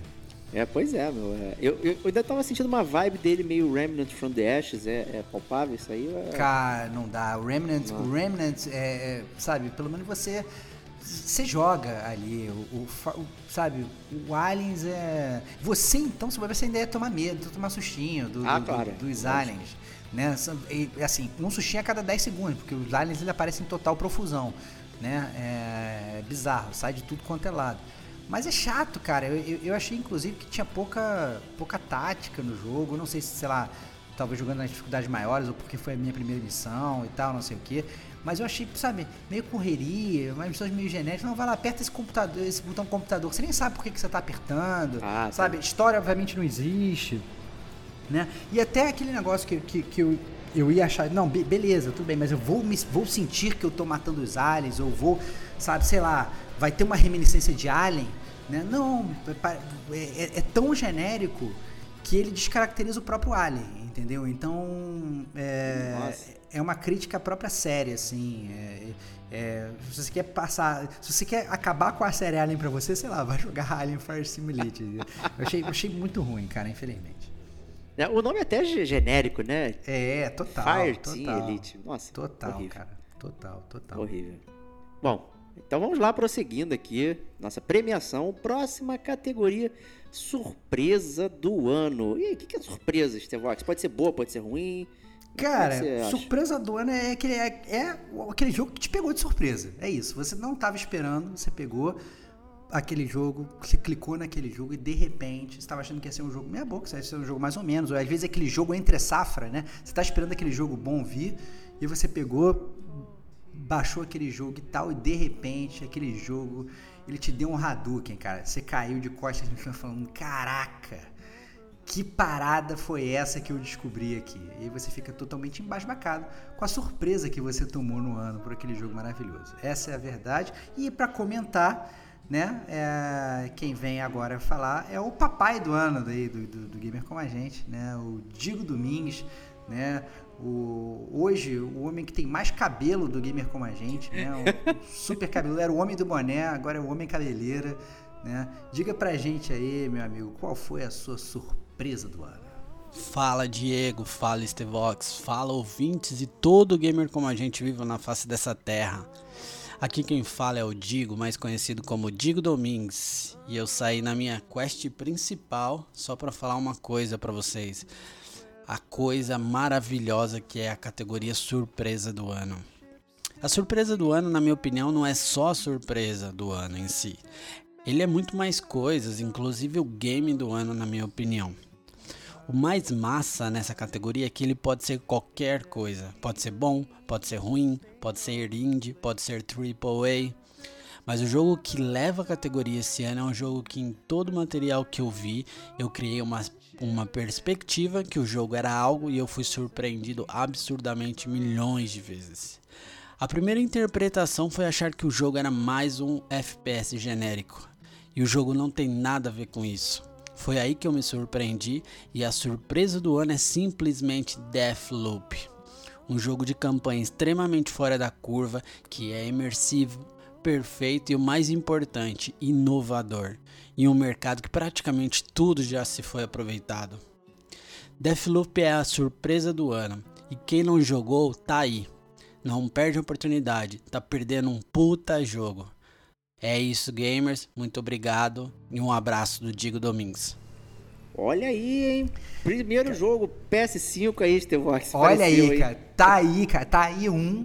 Tá aí um que, que quando eu, eu entrar na, na, na Seara aí do PS5, é um que eu vou querer pegar e jogar, cara. Porque... Não, espera na Game Pass, cara. Fica tranquilo. É, é ou isso, sair. né? É, ou, é, ou espera na Game Pass. É, é, é, Mas assim, é um jogo que eu quero jogar. Eu, o Deathloop é um jogo que, que não foi só o, o, o Digo que falou, a própria Kate também falou bastante bem dele no Detonando Agora. Né? É, e é um jogo que pegou muita gente de surpresa. Né? A gente viu o trailer antes, a gente falou, ah, não, beleza, parece meio genérico e tal, mas quando saiu e todo mundo começou a jogar, o efeito foi realmente esse, foi o efeito de surpresa. Então, muito legal aí. E fica aí essa, essa curiosidade, né? Se você não jogou, talvez valha a pena jogar o Deathloop. Né?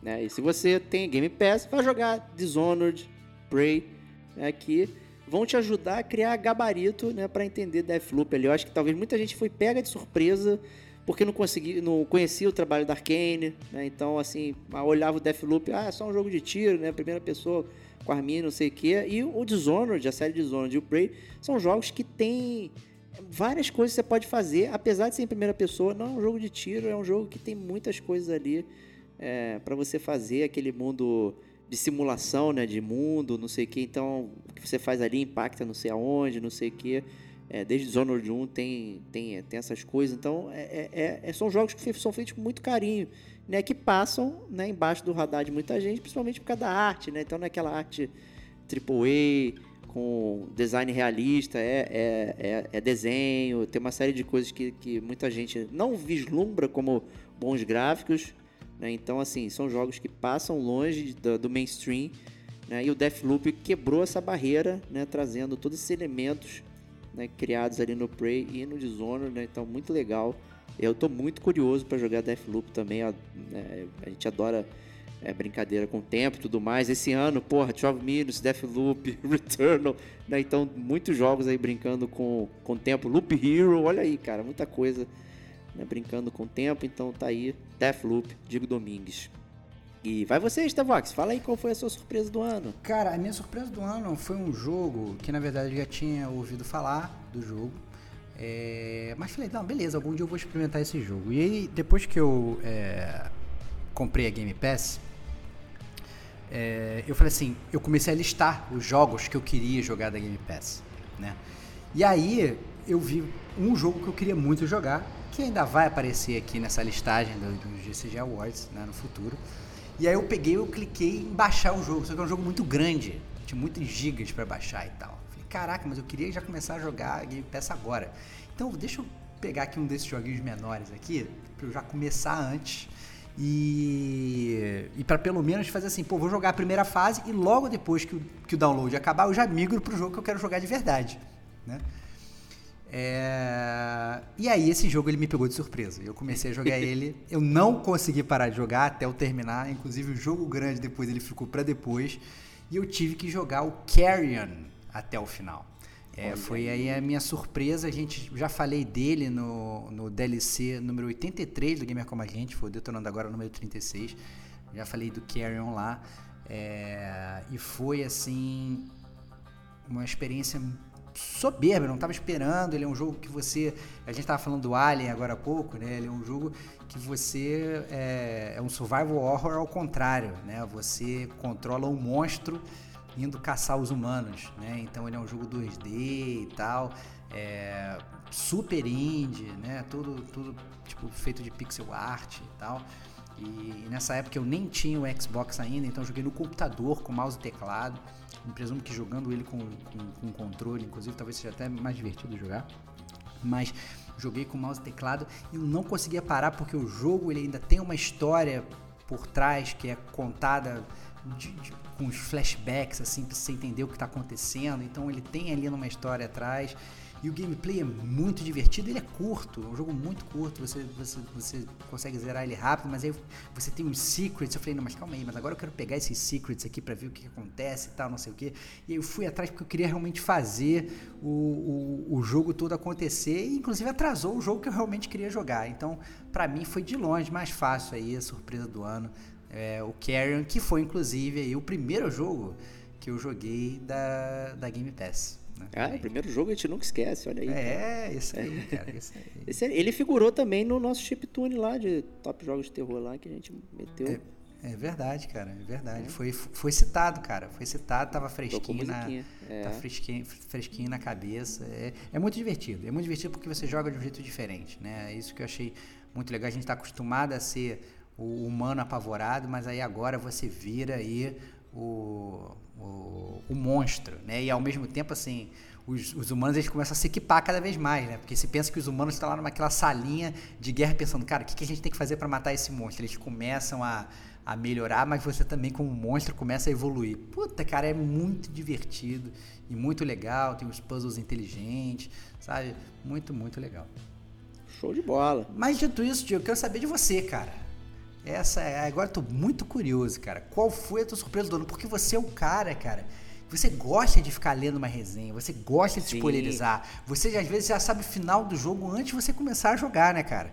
Então, para um jogo te surpreender, né, é, tem, que, tem que ser realmente um, assim, um, um liver blow, assim, tem que ser um, um, um golpe um golpe surpresa, cara. Então, eu tô bastante curioso, cara. Qual foi a tua surpresa no ano? É, então, isso que você falou é interessante que normalmente eu busco né, informações sobre alguns jogos. Pouquíssimos jogos eu realmente mantenho né, lá, tipo, não quero ler nada, não quero sei que, quero ir isoladão. Mas normalmente eu leio para me incentivar a jogar. Né? Então algumas surpresas reveladas, né, elas na verdade me incentivam a jogar e não me tiram a vontade. Né? Então eu tive esse ano duas surpresas. Né? Uma surpresa foi derivativa, e eu vou falar lá depois. E teve uma surpresa que era justamente derivada de ouvir pessoas. Né? E esse jogo, especificamente, eu tinha ouvido falar, né? não ler de re- resenha, mas de pessoas que jogaram, e eu não lembro quem me falou isso tal. Deve ser uma conversa casual, que o jogo não era legal, que era travado, que demorava, que não tinha nada para fazer, não sei o quê. E aí, eis que chega nosso amigo Thiago Rabatini, fala pro Stevox jogar Rhyme, que esse é o meu jogo também. Aí o, o Stevox jogou, falou, Diego, joga aí e tal, não sei o que. Eu ainda continuei lá com aquela sementinha plantada de que o jogo não era legal. Eu não acreditei no meu amigo aqui na minha frente, que foi meio absurdo, né? Mas eu sofri uma lavagem cerebral. Olha aí, né? E aí, é foda. Aí o Thiago falou: Não, tu vai jogar, tá aqui. Tu vai pegar aí, tô te dando de presente, quero que você jogue e converse com o Stevox. Pô, foi um puta presente. Então, surpresa do ano, esse carinho enorme do Thiagão com a gente aqui. E o jogo também, caraca, meu, foi. Superou tudo, todas as minhas expectativas. Ouçam lá o podcast, foi sensacional. Eu pude jogar com a minha filha também. Ela acompanhou, deu dica. Tinha várias coisinhas que ela falou assim que, que tu fica assim até meio. Porra, programador nunca vai fazer essa merda, né? Não, não dá pra fazer no jogo. E tinha, cara. Sabe? Umas coisas bobas, simples, de cenário. E tinha no jogo, sabe? E que uma criança pensou. Ela falando ali pra mim, papai, tenta aquilo, papai, não sei o que. Tu, caraca, maluco, realmente tá ali. Eu tô lá, todo cético. É, duvido que o programador vai, vai botar aquele negócio ali. É perda de tempo. E não é não. É, é bem legal. Rhyme tá aí, história bacana, profunda, né? Você vai descobrindo. Esse é um de que você não pode saber o que acontece. né? Você tem que saber depois. Quando você termina, venha pra discussão, mas não, não se spoilerize. É, se você quiser, você pode escutar o podcast 128 do Gamer Como Gente sobre Rhyme, mas se você planeja jogar, pule a zona de spoilers, porque é, se você souber o final do jogo antes, é, pode- você pode até mandar o Diego, soube e aí tem que ficar com vontade de jogar depois. Mas a surpresa é, de chegar no final sem saber é uma puta surpresa, porque o jogo tem um puta plot twist e vale realmente a pena ser experimentado aí por todos os gamers. Isso aí. Então vamos para a próxima categoria, né? Que é o jogo que eu queria ter jogado e não tive tempo. Esse é muito autoexplicativo, né, Stevox? Não dá É. pra ter tempo, né? É, exatamente. Assim, a gente sabe que o, o grande problema do gamer mais velho hoje é a falta de tempo, né? É, quando a gente era criança, a gente tinha muito tempo, mas não tinha dinheiro para comprar os jogos. Hoje a gente tem um pouquinho mais de dinheiro, né? Mesmo os jogos estando tão caros, mas falta tempo, né? A gente tem família, a gente tem trabalho, né? A gente tem outras coisas para fazer, e aí às vezes a gente não prioriza o videogame e tal, mas a gente continua tendo aquela vontade de jogar, né? A vontade de jogar a gente sempre tem, todo gamer tem né? E aí, às vezes, você, a gente tá olhando e assim, puta, quero jogar esse jogo, quero jogar esse jogo, mas, puta, o ano foi passando, o ano foi passando, passou 2021 e a gente não jogou, né? É, e é isso, essa é a, categoria. Então, a gente queria chamar é, para falar aqui o Rafa Lopes, né? O, o Rafa, ele é, ele é um cara que me deixou muito orgulhoso esse ano também, porque ele era que nem o Diego. Ele não zerava os jogos da série Souls, ele dava raid, ele falava que a jogabilidade era ruim e tal, não sei o que. Meu amigo, o cara comprou o PlayStation 5, é, baixou o Demon Souls, pô, tá dando aula aí, cara, ajudando as Platinou, pessoas. safado. Platinou, cara, platinou, correu atrás, gerou New Game Plus, New Game Plus Plus, o cara foi atrás voando. Rafa deu muito orgulho, cara, pro gamer como a gente esse ano. E vamos ver o que, que ele fala. Pô, já- eu entendo claramente ele não ter tido tempo pra jogar, porque ele ficou o ano todo jogando Demon Souls, né, cara? Então, É. vamos ver o que mais ele queria ter jogado. Cara, a escolha do jogo que eu sempre quis jogar, mas não tive tempo, pra mim é simples, porque eu sou novo no mundo do PlayStation e tem vários exclusivos que, porra, sempre quis jogar, mas eu nunca tive tempo porque eu comprei o PlayStation muito tarde. Pra você ter ideia, meio que meu primeiro PlayStation foi o PS5 e aí tem um montão de jogo lá na PlayStation Hits e em tudo que eu não eu não tive tempo nem oportunidade de jogar esses jogos, mas assim, eu botei eles na categoria eu não tive tempo, mas porque veio um monte de jogo de PS5, né? Ainda mais porque o Death Stranding ocupou 150 mil horas de cinematics e enfim. Mas é o Uncharted, cara. É um jogo que eu sempre quis jogar, mas eu nunca tive tempo, é o Uncharted. Qualquer um deles. Qualquer um deles, assim. Eu sempre vejo a galera falando que o Uncharted é sensacional, que o Uncharted isso, que a câmera do Uncharted, que a jogabilidade do Uncharted. E ele é um jogo que, injustamente, porque deve ser um jogo excelente, ele sempre fica para depois. Né? Nunca tive tempo de jogar ele. Mas agora eu já comprei na pré-venda o, o novo que vai sair, e aí vou colocar isso daí em dia. Valeu! Pô, tô ouvindo a musiquinha já aqui, cara. Olha aí, que delícia, cara, que delícia. Tá aí um jogo que eu acho que realmente também merece ser jogado, cara. Eu acho que é, o Uncharted... É, é, engraçado que o Rafa, ele, ele é... Ele é gamer, sempre foi gamer e tal, não sei o quê. Mas é, ele é um, um gamer meio arcade e tal, então várias coisas que são muito mainstream ele não jogou né? Ele não sabe, então, por exemplo, ele não tinha jogado o, o Last of Us 2 há, pouco tempo atrás, ele não tinha jogado. Eu falei, cara, não, vai jogar Last of Us, cara. Entendeu? Vai curtir o jogo, vai, vai, vai. Então, assim, ele tá tá várias coisas assim que são realmente mainstream ele não tocou ainda e a série Uncharted é uma delas, né? E aí ele até falou, pô, que jogo que eu jogo do PS5? Eu falei, cara, pega, pega o Uncharted para você jogar e tal, não sei o quê. Obviamente seria muito melhor ele fazer a sequência, né? Jogar desde o 1 para ele ver toda a trajetória do Drake, né? Que mora nos nossos corações.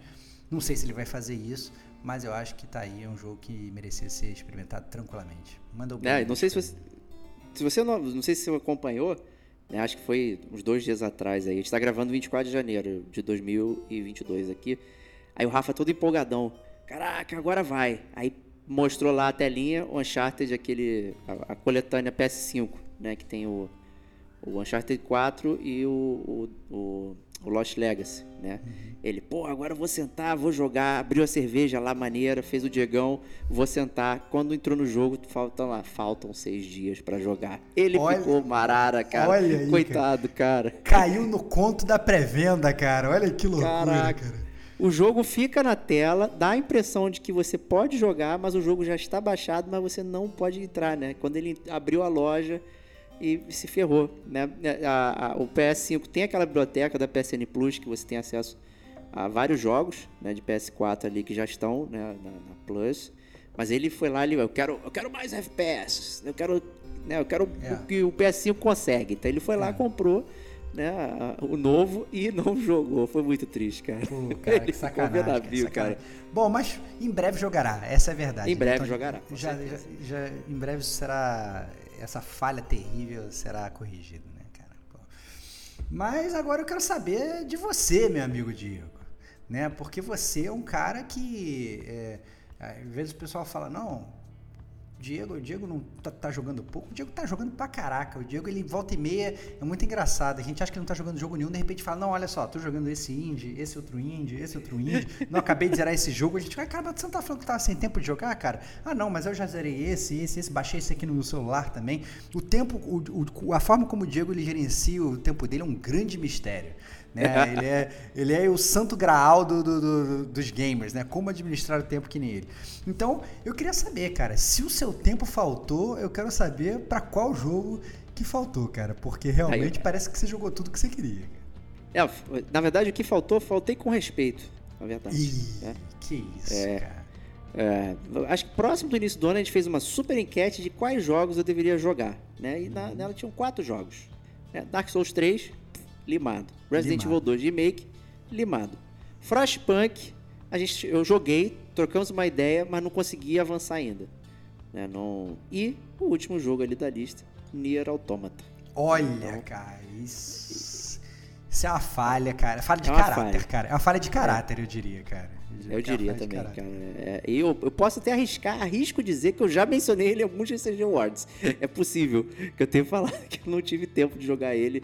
Novamente, estou aqui humildemente pedindo perdão aos ouvintes, aos Tevox, né, por não ter terminado, nem começado de novo o Nier Automata aí. É, então, é- essa é, uma- é, é, é uma vergonha, inclusive. Por isso que eu disse que, né, caraca, meu, tá mais do que na hora de eu zerar isso aí. É, eu acho que esse jogo. Esse jogo, quando saiu o podcast, então. Esse jogo, eu acho que. Eu acho que quando você jogar esse jogo. Eu, o negócio é o seguinte: se você jogar esse jogo esse ano, eu tenho certeza absoluta que esse jogo ele vai figurar no Awards do ano que vem. Eu não sei se ele vai figurar como Game of the Year, se vai ser como Chiptune. Eu não sei se. Eu não, eu não sei qual categoria ele vai aparecer, mas que ele vai estar e não vai ser na categoria do flop, vai, vai estar. É, essa, essa é a grande verdade, né? Então. É, o Nier Automata é um jogo que, que merece ser jogado. Shame on you, meu amigo. Que vergonha, cara. É. Shame on you, cara. Você tinha que ter jogado essa pérola aí. Tinha cara. mesmo. Mano, tinha mesmo. Eu, eu realmente eu joguei praticamente tudo que eu quis. Né? Como eu falei, eu comprei poucos jogos e joguei muito das coisas que eu já tinha. Né? Talvez a única coisa que eu comprei muito esse ano foi Picross. Comprei, sei lá, uns quatro jogos de Picross. Olha aí, cara. É meu xodozinho pra jogar. Mas fora isso, assim, cara, comprei muito pouco jogo. Então eu fui, fui zerando meu backlog e não zerei Nier Automata. Mas promessas de ano novo, tá aqui. E você, Stevox, conta pra gente o jogo que você queria ter jogado e não teve tempo. Que pela sua contagem também você jogou bastante coisa, hein? Cara, eu joguei bastante Atropelou. coisa. Te- eu gostei, joguei bastante coisa, mas teve um jogo que, que eu fiquei namorando o ano todo. Principalmente porque o anterior a ele foi pra mim um dos tops recentes. E aí, quando saiu essa nova versão, eu falei, caraca, eu tenho que jogar esse jogo, eu tenho que jogar esse jogo. Namorei, namorei, namorei, namorei, namorei, namorei, namorei. E aí pegou, veio a Game Pass, a Game Pass me deu um milhão de outros jogos para jogar. Eu falei, ah, cara, não vou gastar dinheiro para comprar esse jogo agora, já que eu tenho tanto jogo, vou jogar, vou jogar. Não deu tempo de jogar Resident Evil 8, cara. Ah, caraca. E o tempo escorreu entre as minhas mãos, mas com orgulho vos digo que já está sendo jogado enquanto este aqui vos fala. Então, Resident Evil 8 já está sendo jogado, já tenho uma metralhadora de críticas, já tenho alguns elogios para se fazer, já estou querendo, já estou com a língua coçando para falar sobre a história, porém sem ter com quem falar. Então agora já começa o ano pedindo para os meus amigos ouvintes do Gamer Como a Gente que venha a horda solicitando a- o que o Diego Batista Ferreira jogue Resident Evil 8, porque a gente sabe muito bem que o Final Fantasy foi o podcast que deu origem ao Gamer Como a Gente, né, que uniu eu, o Diego e tal, não sei o que, né, que fez a gente falar de games sobre a primeira vez. Entretanto, a gente sabe que o game que mais aparece aqui no Gamer Como a Gente é de longe o Resident Evil. É a franquia que mais surge aqui. É Então, verdade. a gente já sabe que esse podcast em algum momento vai ter que nascer. A pergunta é, será que vai ser esse ano? Porque a gente já sabe como é que o Diego funciona. Né? Quando o jogo chega na mão dele, ele vai demorar mais uns 3 anos para como jogar. Sendo de Resident Evil, então vai ficar borrado, né? Então... Ó, esse ano eu joguei dois Resident Evil, hein? Olha, então isso é verdade. essa, não. Isso é verdade. Um ano, um ano atípico. Um ano atípico de Um Resident atípico. Evil pro Diego. Né?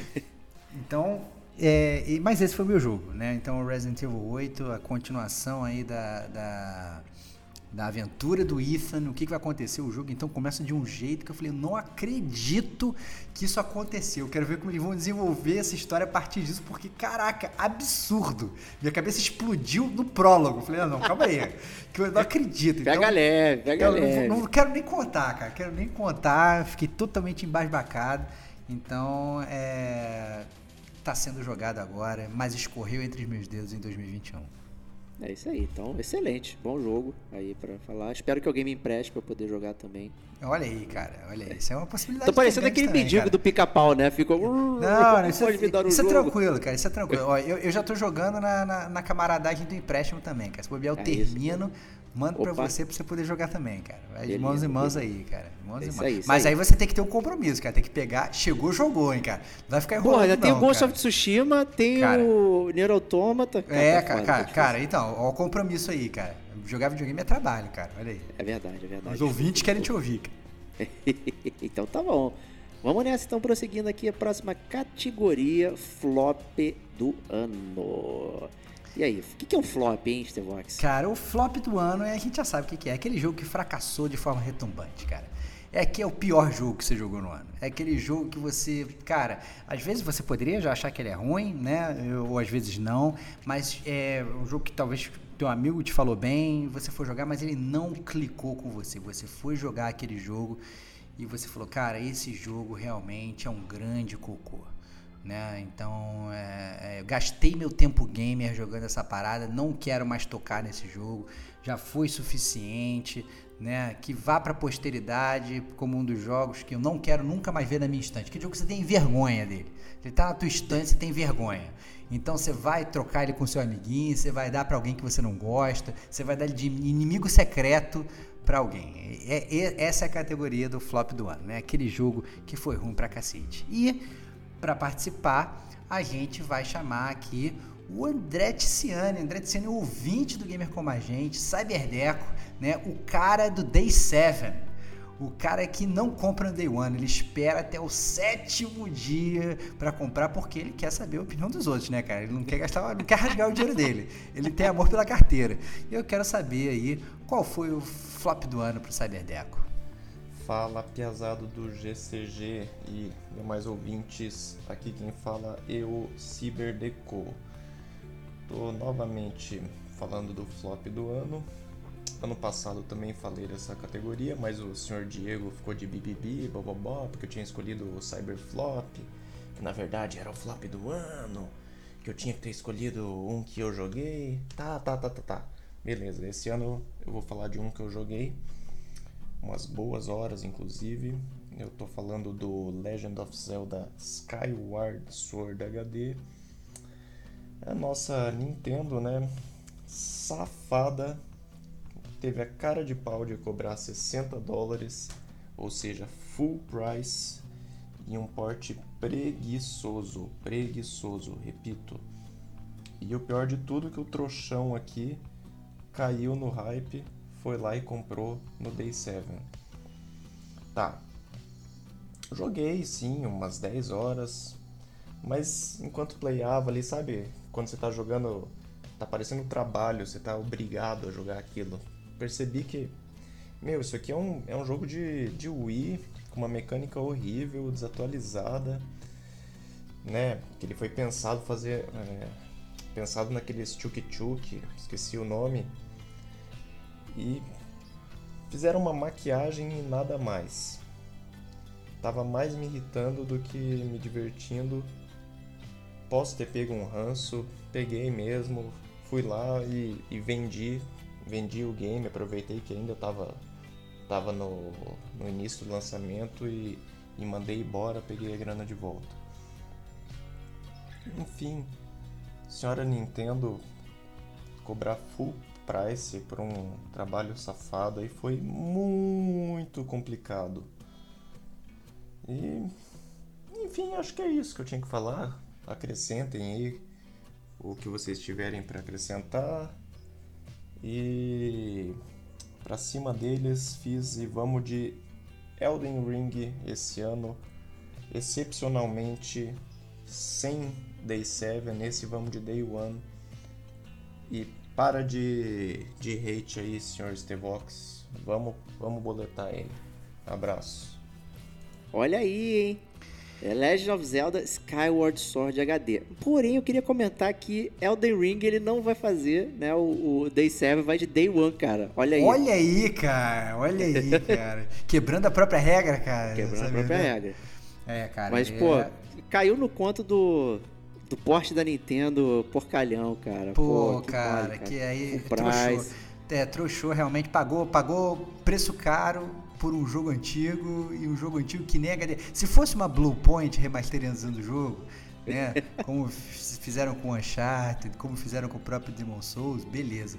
Né? Mas quem é que acredita nesse HD da Nintendo? Ninguém acredita, né, cara? Então, é, infelizmente, a gente entende que seja o flop do ano, não é? É, o, pô, o remake lá do Legends of Zelda Link's Awakening é legal, a Kate curtiu, foi bem maneiro, né? Então, assim, Mas o Skyward Sword já é um jogo meio que passou, né? Ali o pessoal já não curtiu tanto. Né? De repente aí faz, sai esse remake aí, HD, remake não, né? Remaster apenas, né? Aumenta a resolução, não sei o que, eu vou jogar. Pô, é muito doido, cara. E, e assim, essa é uma categoria até curiosa, Stevox, né? Do flop do ano. Ah, é um jogo ruim. Né? Aí dá a impressão de que ela é muito parecida com o jogo que você sabia que era ruim e comprou, mas não necessariamente você acha que o jogo que você comprou É vai ser ruim. Né? É claro. especificamente, assim, olhando o Skyward Sword, você não conhece o Skyward Sword, não, não, é- ele dá a impressão de que vai ser bacana. Ele tá ali antes do Breath of the Wild, né? Então tem todo, né, o- já aquela evolução é, do 3D ali, do Ocarina of Time, não sei o que, Twilight Prince. Então parecia ser um jogo interessante, né? E de repente ele, né, deu essa decepção aí e pro Cyberdeck para muitos, né? É que não clicou o, o jogo. Então tá aí. Né? Nintendo, faz um remake aí, remaster do Wind Waker, né? Muito esperado pela galera. Não é? né? Pois Mas, é, pô. porra, traz essa bomba aí. Mas faça um remake de verdade, né, cara? Faz um, um- Não precisa fazer um remake, mas faça um remaster de verdade. Né, É, cara? bonitão Que- lá, é. é, faz um negócio bonito, né? Faz, faz- não põe só um, um filtro de sépia lá e fala que fez, que fez remaster, né, cara? É muito feio isso, né, cara? Pô. Muito feio. Muito feio. Mas aí, Stevox, fala aí qual foi o seu flop do ano pra galera. Cara, meu flop do ano é muito fácil. É, e ele é mais flop ainda porque é, ele foi um jogo que ele foi recomendado pelo meu amigo Diego Basta Ferreira. O Diego falou assim, cara, esse jogo é espetacular, cara, você tem que jogar pode esse ser. jogo. Esse jogo é muito bom e tal, você vai amar esse jogo, esse jogo vai explodir a sua cabeça. E ele foi de longe, mas de longe, o pior jogo do, pra mim. Foi aquele jogo que eu comecei a jogar, eu falei, eu falei assim, nossa, tô achando esse jogo uma merda, não, mas pô, o Diego falou que é bom. Pô, a Kate falou que é bom, vou tentar. Vou tentar, tentei, tentei mais um pouquinho, tentei mais do que eu devia. Eu já tava achando horrível, eu já tava querendo botar o controle, jogar o controle na tela. Tem uma hora que eu falei assim, cara, desculpa, eu tô gastando meu tempo gamer com essa porcaria que é Control, cara. Que Não. jogo horroroso, meu. É o jogo que você fica andando num cenário que não tem nada, enfrentando os inimigos genéricos. O teu única, a tua, tua única emoção é pegar uma arma e é ficar atirando nos materiais de escritório, explodir uma impressora, porque é isso que todo mundo quer fazer, né? Você quer é chegar teu verdade. escritório atirando em todo mundo. Então, o único prazer do controle é você destruir o escritório, né? Então, assim, cara, que vergonha esse jogo. E, assim, eu entendo que foi um jogo que, inclusive, no Awards passado, se não me engano, foi super praise. O Diego falou que era um dos jogos maravilhosos, não sei o que, não sei o que. Eu achei uma porcaria, eu achei um jogo muito ruim. Que né? triste, Entendo. É um jogo triste, cara, um jogo triste, assim. Isso prova que Triste é o Cyberpunk- você, o jogo é muito bom. Cara, desculpa, cara. Desculpa. Isso é um jogo, um jogo cocô, cara. O jogo é uma grande perda de tempo. Sabe, uma história que não faz nenhum sentido, não engaja Não, em nada. peraí. A Cara, história faz sentido sim, cara.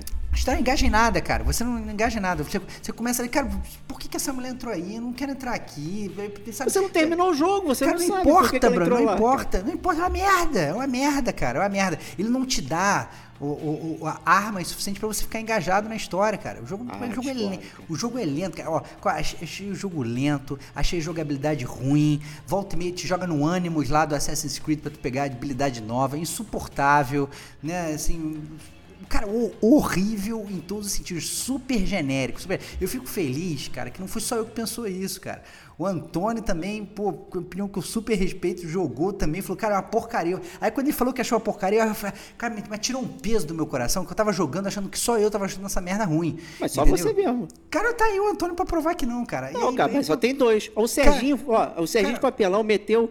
Esse foi o terceiro jogo mais Cara- jogado dele do ano passado, cara. Cara, é cara. óbvio que foi. Sabe por quê? Porque o Serginho, ele não joga porque ele gosta do jogo. Ele joga Ele pra ganhar dorme. platina. E Não, dorme. ele- não, não. videogame ligado. Não, cara, ele joga pra ganhar platina. E o Control tem uma platina ridícula. E eu, sinceramente, eu parei de gastar meu tempo só pra ganhar platina, só porque o jogo é fácil. O, o Serginho, ele jogou isso no PS4, no PS5 pra ganhar platina diferente, porque a platina é ridícula. Então, digo a mesma Serginho. coisa. Jogo, jogou essa Não, o bomba... Digo gostou, cara. O Nada, gostou. jogou só por causa da platina. Nada, Não, não. nada. Então, papinho, papinho. Kate, então, é desse, dessa também, também não cai Não, nessa, não. Kate, se bobear, também jogou só por causa da platina. é Claro a que platina fácil, tá, não sei o que. O, o único cara que genuinamente gostou desse cocô se chama Diego Batista Ferreira. Essa é a verdade. Entendeu? GCG Esse jogo- Podcast número Cara, 88. Vamos lá Cara, curtir. c- cara, pois é, cara. Eu é, fiz questão de nem participar desse podcast, cara, que eu já sabia Tava de que ia ser férias, ruim. seu palhaço. Já sabia que ia ser ruim, já sabia que ia ser Tirei ruim. férias. Pô, pô, me, me- me tiraram do baralho nesse, nesse, nesse, nesse podcast, porque realmente é, o Control é, já, já não ia clicar como não clicou. Talvez, talvez o meu único remorso com relação ao Control é porque eu tinha que ter jogado o jogo na época que vocês jogaram, pra eu chegar e eu detonar. Aí ia ser um podcast divertidíssimo. No- eu ia detonar, eu ia detonar vocês. Esse é o podcast com mais brigas do Gamer Como a Gente ever, porque eu ia acabar, ia fazer xixi na cara de todo mundo. Entendeu? Ia ser, ia ser um absurdo. Mas é isso. Talvez o, o Control também tirou um outro flop do ano seu, que eu arrisco dizer que seria Resident Evil 3 Remake, que é o meu. Cara, eu, o Resident Evil 3 ele foi, foi, foi decepcionante, mas o Resident Evil 3, bem ou mal, é, foi um jogo que eu joguei. Eu continuei Passou jogando. depois- Não, não, não, não. Eu, eu peguei, fiz speedrun e tal, não sei o que, eu joguei. Cara, o Control, cara, eu, eu tive que largar no meio. Eu, assim, pra eu pegar um jogo eu não terminar o jogo, sabe? E ainda um jogo que, pô, várias pessoas falaram bem. Caraca, tem que ser muito raro isso. É porque ele realmente tem que ser o flop do ano. Tem que caracterizar o flop do ano. Eu peguei no ano de 2020, eu falei, não, beleza, agora eu vou dar a chance pro Control. Todo mundo falou dessa bomba desse jogo. Eu já tinha visto o trailer, já Mas tinha achado o você trailer foi uma de má merda. vontade, cara. Não é igual fui. Alan Wake, cara. nu- nunca, nunca, nunca. Eu vou com o coração super aberto, cara. Vou com o coração super aberto. Cara, abri meu coração e falei assim, cara, eu tinha achado o trailer uma merda, mas o meu amigo Diego, ele mandou comer cocô. Então eu vou comer. Comi e era cocô, entendeu? Era cocô. Não é Tinha-. Tinha uns pedaços de milho ainda dentro. O- Não. horrível, cara. Horrível, cara. Horrível. Cara, não, não recomendo Control pra ninguém. Mas eu entendo quem recomende, né? Quem gosta de cocô, recomendo, né? É isso aí. Sacanagem. Mas, meu amigo Diego, agora eu quero saber de você, cara. Eu Acabei de falar o meu, cara. Resident Evil 3 Remake. É verdade, cara. Ah, É, você mentira. comeu bola. É, pô, que eu falei. É, eu achei que o seu seria esse porque esse é o meu, Resident Evil 3 Remake. Ah, entendi, eu cara. Entendi, cara. Eu- não acredito, eu- cara. Resident Evil 3, cara. Eu não achei que você fosse botar como, como flop É, do então, ano pra é porque você, ele não é um jogo ruim, ele é um jogo decepcionante. Então Entendi. o flop do ano pra mim não foi um jogo que, que eu não gostei de jogar, tipo Twin Mirror. Né? Mas o Resident Evil 3 eu não tinha expectativa de não gostar dele. Né? Eu comprei, eu sabia talvez do, da duração do jogo, não sei o que, mas o jogo em si ele é decente, funciona bem, é, movimentação, gráfico, é, coisas, pô, o início do jogo é maneiríssimo, não sei o que, uma série de coisas que, que tem no jogo que são legais. Né? Mas ele é decepcionante no sentido de que cara, é uma experiência muito bizarra, né? Parece um DLC, né? O jogo, ele não parece um jogo completo. Pô, eu tava olhando é, o meu wrap-up do PlayStation, o Resident Evil 2 Remake foi meu terceiro jogo mais jogado do ano, cara. Eu, porra, eu falei, caralho, mano, eu joguei muito então isso aqui. Não tinha essa expectativa, né? Então, assim, fiquei meio bolado. Falei, caramba, meu, Resident Evil 2 Remake eu acho que eu meti 25 horas total, assim, mais ou menos. Pô, então fiz tudo, fiz uma porrada de coisa, não sei o quê. O Resident Evil 3 Remake, sei lá, deu 5 minutos. Né? Nem, nem figurou em nenhuma estatística, não deu tempo, né? E, e aí, caraca, maluco. Então tem uma coisa muito errada com, com, com, com o formato do jogo, né? E, e aí, caraca, meu. É, eu entendo isso que você falou, porque na verdade o Resident Evil 3 tem esse problema, né? Principalmente um, porque ele veio depois do 2 Remake, e o 2 Remake é muito bom. Né? Muito então bom. aí, automaticamente, você começa a esperar que, que, que o 3 vai ser, pô, pelo menos igual ali, né? Vai seguir ali Sim. pelo menos né? na, na mesma linha, né? E o Resident Evil 3, realmente, ele tem, o original, ele tem muitas coisas boas, né? E aí você fica imaginando que você vai jogar e não, né? Um jogo que dura 5 minutos, um jogo que não tem puzzle nenhum, né? É, um- ele fica até meio genérico, né? Eles incluem algumas coisas novas e tal, mas não é suficiente para é. fazer os olhos da gente brilhar como foi o Resident Evil 2 Remake, né? Então, é, infelizmente, escutem o podcast aí do Resident Evil 3 É. Remake. Foi aí um dos últimos podcasts do Gamer com a gente, salvo engano. Foi inclusive o podcast número 131, antes desse, da, da, da- da linhagem É. é, é original, né? Da, da lista de podcast. Foi o último podcast que a gente gravou de resenha. Né? Escutem aí o, o, o Resident Evil 3 Remake, que vocês vão se divertir. Né, é, assim, o, o subtítulo do jogo é Nemesis e a- o, o Mr. X é muito mais sinistro no Resident Evil 2 do que o Nemesis aqui, que é o subtítulo do jogo. Né, Você não fica borrado por ele, tá atrás de você e tal, tu fica, ah, vem aquele cara chato ali. Né? O Mr. X não, maluco, era assustador ele andando, né? ele era mais lento, tinha todo um negócio, pô, né, criou-se outro clima ali, né? Então, caraca, meu, é, para mim essa foi a decepção realmente. Flop não foi um jogo ruim pela mecânica e tudo mais, é, foi pela decepção mesmo do Resident Evil 3 Remake. Mas é isso aí. Vamos para a próxima categoria aqui. Agora já precisamos da primeira metade da premiação do Game Como a Gente. Vamos para agora a segunda metade aqui, o sexto prêmio, que é o Hype do Ano. E aí, Stevox? Cara, Hype do Ano é, também é uma categoria muito autoexplicativa, né? O Hype do Ano é o jogo da ansiedade, né? É aquele jogo que você ficou ansioso, com o coração apertado, esperando o ano todo para jogar. É aquele jogo que você ficou hypando, né? É, que, é, é, é aquele jogo, preciso, preciso jogar essa parada, sedento, olhando a hora que ele ia ser lançado, que você ficou totalmente desesperado para jogar durante o ano de 2021. E é, para participar dessa categoria, vem o nosso grande amigo, também membro do Gamer como a gente há muito tempo, Fábio Sagaz, o Kratos de Irajá. O que, que será que ele trouxe pra gente como hype do ano? Em 2022, poderemos sentir o barro selvagem pela segunda vez. Poderemos visitar o Oeste Proibido. Poderemos usar um anel antigo que parece ser muito importante. Ou poderemos simplesmente admirar um campo estrelado. Mas a verdade é que nada disso importa, porque em 2022 o Ragnarok está chegando. Olá, meus amigos gamers, aqui quem fala é o Fábio Sagaz e estou aqui para falar do hype do ano.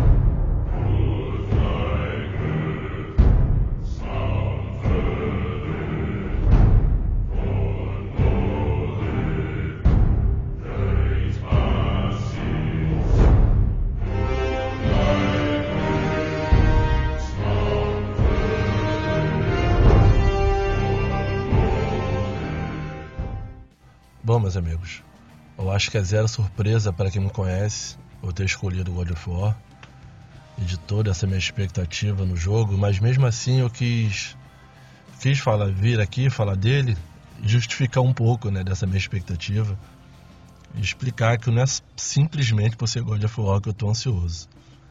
Eu lembro que nos jogos anteriores, mais antigos, antes dessa nova versão, né, de 2018, tinha história boa, uma história que já empolgava, que já atiçava um pouco da nossa curiosidade, mas o principal era o gameplay. O gameplay eu acho que sempre foi o ponto forte do jogo. Mas depois dessa nova edição, depois dessa reedição, o reboot, seja lá como for, de 2018, ele se tornou algo mais, porque a forma como a história está sendo contada agora é bem mais interessante, né? Agora temos, tivemos né, diálogos mais interessantes. É, não é só questão do crédito estar humanizado, que já foi bastante dito, mas também não fica só naquela de ah, eu quero me vingar, ah, aquela gritaria toda. Entendeu? Ele, ele, a gente tem, tem o peso, não só dele, como de todos os outros personagens que participaram. E uma, uma dessas coisas que pesa bastante, por exemplo, que é outra, que é uma coisa que tá me deixando bem curioso, por exemplo, é o caso da Freia. A Freya não podia, foi dito no primeiro jogo que ela, ela foi impedida por Odin de, de lutar, né? Até mesmo, pra, mesmo que fosse para se defender. E nós vimos no, no, no trailer ela atacando Kratos. Isso quer dizer o quê? Que ela se aliou a Odin para poder. E Odin desfez a, a, maldição, ou sei lá o que, que ele jogou nela. Entendeu?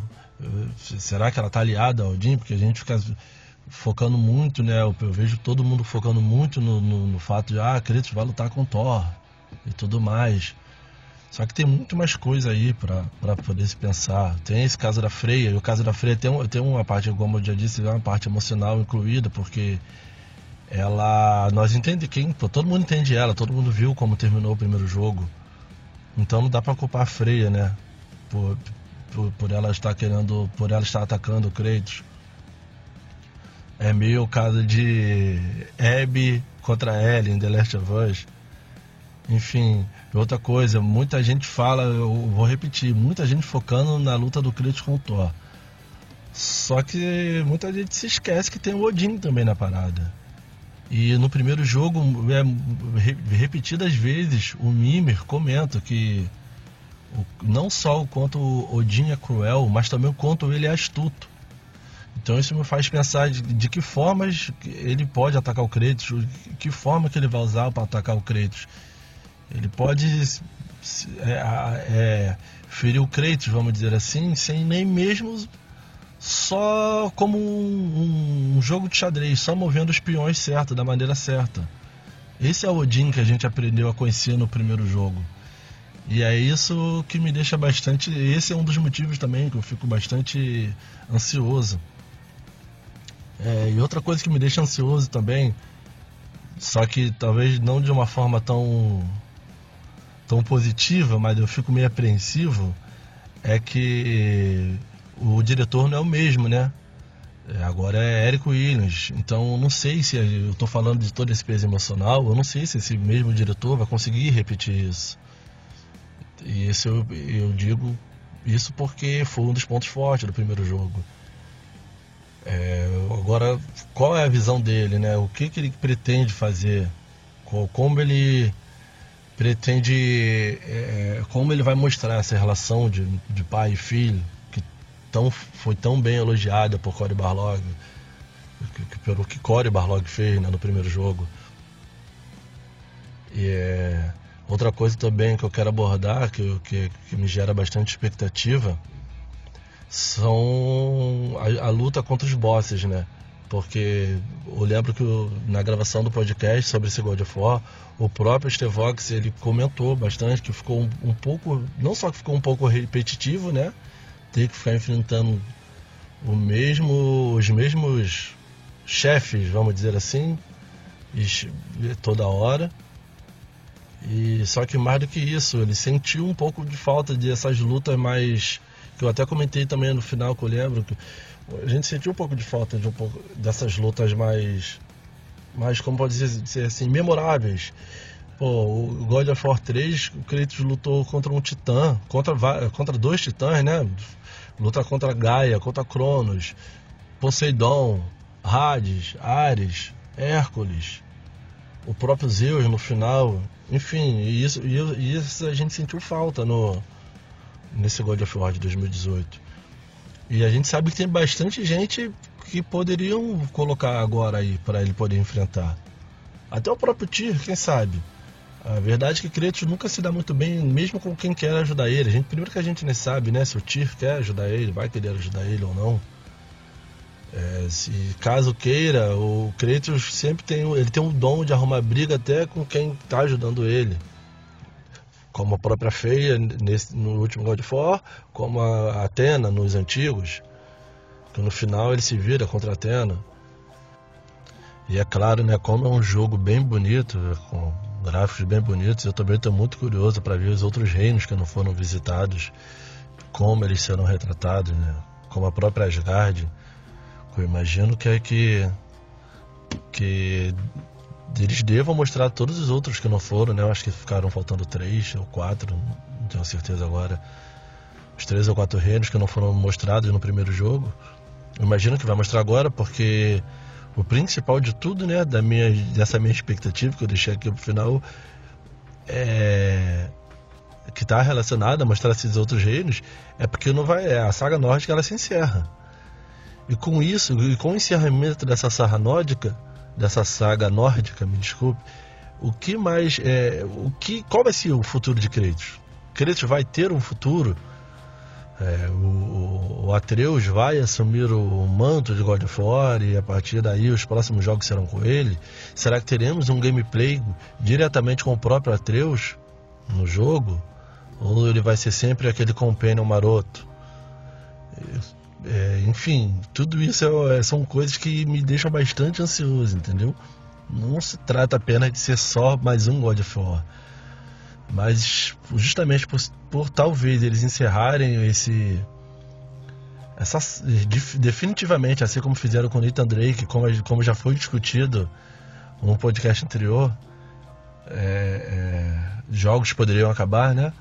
Como já foi debatido, se eles pensam em fazer isso com Kratos, de encerrar a saga, não digo de God of War em si, mas do Kratos, como eles vão fazer isso? Será que eles vão conseguir fazer um encerramento à altura do personagem? Eu espero que sim, né? Enfim, é isso, meus amigos. Muito obrigado pela participação. E vamos lá. Até o Ragnarok. No Ragnarok eu encontro com vocês. Até mais. Abraços. Bom, não tinha outra coisa para trazer, né? O Kratos de Irajá. Cara, é, é, é, assim, eu acho que o que a alcunha dele é um, é um spoiler do jogo que ele traz, né, cara? Assim, mas... mas... ele roubou, porque ele não só trouxe o jogo, como ele criou um podcast, cara. Ele botou narração, cara, ele botou cara, musiquinha. Cara, que ele perdeu completamente, cara. Cara, cara, cara, cara, mas não tem problema, cara. O não, não tem, tá aqui. O, é, o roubo, é, é totalmente aceito. Ué, o roubo, o roubo é totalmente aceito no gamer como a gente. Nós não seríamos gamer como a gente se a gente não roubasse as nossas escolhas e não quebrássemos um pouco as regras, né? Dobrássemos pelo menos as regras um pouquinho, né? É, e tá aí, cara, podcast dentro do podcast, cara. Quase um Inception. Um Inception de God of War aqui dentro, né, cara? Que loucura, cara. Não, é, o, o, o Sagaz só vai sossegar quando esse jogo estiver na mão dele. Ele tá, é, desde que foi anunciado, né? Ele não para de pensar em outro jogo. Não tem nada na frente dele a não ser God of War Ragnarok. Né? Ele, enquanto não sair, ele não vai sossegar. Vai ser o hype de todos os anos até sair.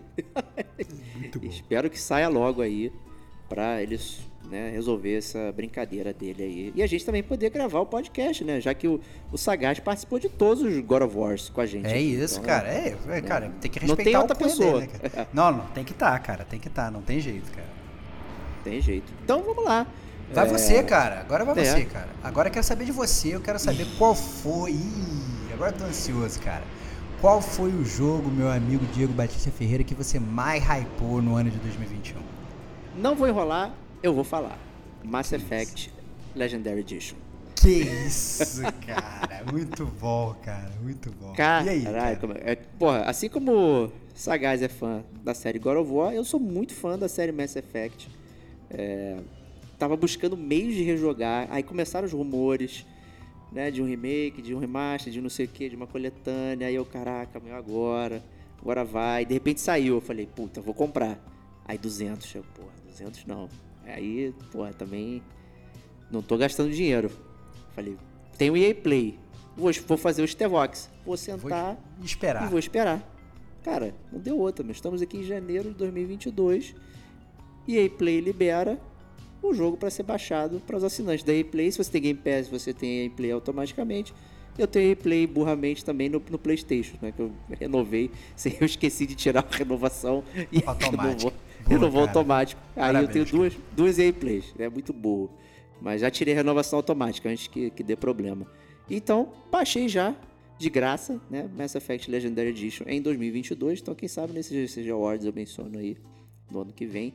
É, cara, eu fiquei muito arrepiado jogando o Mass Effect 1. Aí, porra, a música, a história. Caraca, eu amo esse jogo demais. Então foi muito bom reviver, cara. É Realmente. Muito muito bom. Então o, o hype viveu aí a, a expectativa, Pô, né, cara? Foi, com certeza, foi cara. Muito foi muito bom. bom. É, tem mudanças. Né, você tinha até me perguntado, então vou aproveitar o ensejo aqui. O Mass Effect 1 talvez seja o mais diferente de todos, assim. É, só que eles mantiveram muito semelhante ao original, tá? Eles mudaram a interface, é, brincaram um pouco com as armas ali, mas na, no CERN ainda é o mesmo jogo, né? É o mais clunk, é o mais, sabe, é o mais durão, mais pesadão. Ele tem um sistema que não é de, de bala, ele tem um sistema de, de é overcharge. Então tem, tem tipo um sniper rifle. Às vezes você só dá dois tiros e aí, aí já enche a tua barrinha de charge e você tem que ficar esperando a arma esfriar. Ele não tem bala, né? Então ele só tem é, níveis de, de tiro que você pode dar. Tem um milhão de armaduras, tem um milhão de granadinhas, tem uma série de coisas, e tem muitos sistemas também. Né? Então ele é, ele é, o mais complicado de todos. É, algumas mudanças facilitaram você circular no mundo ali, então é, quem é fã vai continuar fã. Quem não é fã, talvez seja uma boa oportunidade de, de jogar, principalmente para quem não tinha né, no, Xbox, porque na época é, só tinha o 2 e o 3 né, para PlayStation né, e tal. Então tá aí uma oportunidade de vivenciar. E se você tem né, Play Game Pass, tá na, tá na faixa. Né? Então é só baixar e ver. Preço Stevox, cara. Preço Stevox. Pô, valeu, cara. Eu sentei, eu falei, eu tenho que fazer o Stevox. Não vou ceder. E botei na minha wishlist. Aí tinha desconto, tinha não sei o que. Chegou até pra ter 159. Eu falei, cara, não, senta aí, senta e espera. A gente Muito espera bom, e fui atendido. William Wallace até o fim, cara. Parabéns, cara. Fica no Excelente. hold, cara. E você, Stevox, fala pra aí qual foi o seu hype do ano. Cara, o meu hype do ano é muito simples, cara. É um jogo que eu já tava hypando há muito tempo. Há muito tempo. E quando chegou esse ano, eu falei assim: caraca, vai, vai lançar esse ano finalmente esse jogo. É... E na verdade, foram dois jogos esse ano que eu baixei no Day One.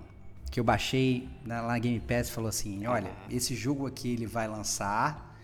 E aí eu peguei, eu baixei antes para poder jogar no lançamento. Dois jogos eu fiz isso. Né? Eu poderia até falar que os dois jogos foram foram o meu hype do ano. Tá roubando, Entre- então tá Não, não, não, não, não, não, não tô roubando, não tô roubando. Entretanto, só um deles eu joguei exatamente no minuto em que ele ficou disponível. Eu tava parado, olhando, vendo a contagem regressiva. Quando deu Caraca. zero, eu cliquei e falei, agora eu vou jogar essa parada. É... Que foi o 12 Minutes, cara. Esse foi o meu hype do ano. É, o outro, o outro, pra você ficar feliz um pouquinho, foi o Ad. É, então, então, assim, então o Ad foi outro também que ta- tava totalmente hypado. Puta que pariu, esse jogo vai ser maravilhoso e tal, não sei o que. Mas pra essa categoria, ele acabou perdendo pro 12 Minutes, porque o 12 Minutes eu tava literalmente esperando ali aquele minuto virar, tava esperando aquele relógio dar aquela, aquela badalada ali, aquele ponteiro dos segundos bater ali. Quando clicou, eu cliquei, já, o jogo já estava baixado, eu comecei a experimentar o jogo. E era um jogo que eu já estava esperando há muito tempo, né? Desde o início. É, a gente já tinha falado ele aqui no Gamer Como a Gente, já tinha sido é, parecido na E3. Pô, jogo com loop temporal, jogo de história, jogo com o nosso querido William Dafoe. Falei, cara, eu precisava. preci- Eu tava antecipando esse jogo há muito tempo. Né? E isso se caracterizou pela própria Game Pass. Quando eu vi então que esse jogo ia sair de graça na Game Pass, eu fiquei maluco. Eu fiquei maluco, virei o, virei o Diego, tirei a cueca pela cabeça. Falei, caraca, vai sair esse jogo. Aí eu fiquei, ficou literalmente a contagem regressiva. Antes até de sair a contagem regressiva, eu já tava na contagem regressiva. Então eu só faltei botar no calendário do meu trabalho, entendeu? Então é, foi, foi espetacular e foi muito, muito gostoso a antecipação pelo hype do ano que foi o 12 Minutes. É, e, muitas, e muitas culturas, inclusive, as pessoas tiram o intervalo, tipo o lançamento de Dragon Quest no Japão, a galera é feriado, o pessoal fica em casa jogando. feriado. Isso É, aí, isso é excelente. Eu- o 12 Minutes foi o meu primeiro jogo que eu zerei na Game Pass. Não foi o primeiro que eu joguei, mas foi o primeiro que eu zerei na Game Pass. Então foi muito legal. Na Xbox, xCloud, inclusive, né, que é o que eu jogo. Então foi muito bom aí. Escutem lá o podcast 12 Minutes. Podcast número 127 do Gamer Como a Gente, cara. Merece escutar, né, realmente. Mas esse sabe, foi é um live, jogo- hein? Esse, esse É, foi live é- também. É, foi live. Mas esse é um jogo também que é cheio de spoilers. A gente tem spoiler zone também, né? É, é um jogo que também, se você se spoilerizar, você estraga o jogo. Então esse, esse inclusive estraga mesmo. Se você for ler antes, aí não tem nem por que jogar, porque a graça do jogo tá realmente jogar e descobrir o final jogando o jogo. Se você souber o final antes, ele meio que perde a graça. Perde a graça, exatamente. né? Então, assim, é, a gente até evitou certas conversas para dizer onde você tá. É difícil você dizer onde você tá para poder tentar ajudar para não. Muitos ouvintes, inclusive, ouviram, quiseram jogar o jogo, alguns conversou, ah, pô, agora fiquei interessado, outros estavam jogando e estavam presos em certos lugares, não estavam conseguindo. É, Eu tentei ajudar dando dicas aéreas, não sei o que, ó, presta atenção, não sei o que, ó, blá blá blá blá e tal. Outras pessoas, ao ouvir o podcast, se deram conta de como o jogo funcionava e curtiram, assim. Então, assim, foi um jogo que muita gente também não gostou, teve tanto parte de história quanto a parte de é, mecânica e tudo mais, assim, mas a gente curtiu bastante, tá aí no nosso podcast lá, ouçam lá, é, tudo sobre 12 Minutes. E vamos para a próxima categoria, uma categoria queridinha nossa aqui, que é o Chip Tune do ano. Pô, a gente tem a categoria musical nesta box. É a categoria musical do Gamer Como a Gente, né? Quem escuta o Gamer Como a Gente mais tempo sabe que a gente tem o Chiptune, que é o, o podcast onde a gente fala de música de games, né? É, são 11 volumes aí, salvo engano, de Chiptune. Super, todos super divertidos, a gente faz com muito carinho. E obviamente esse podcast está representado aqui no Awards com essa categoria, né? É o Chiptune do ano a gente fala sobre aquele jogo que a gente jogou que teve a melhor música né? Aquele jogo que poderia ser uma playlist no seu Spotify.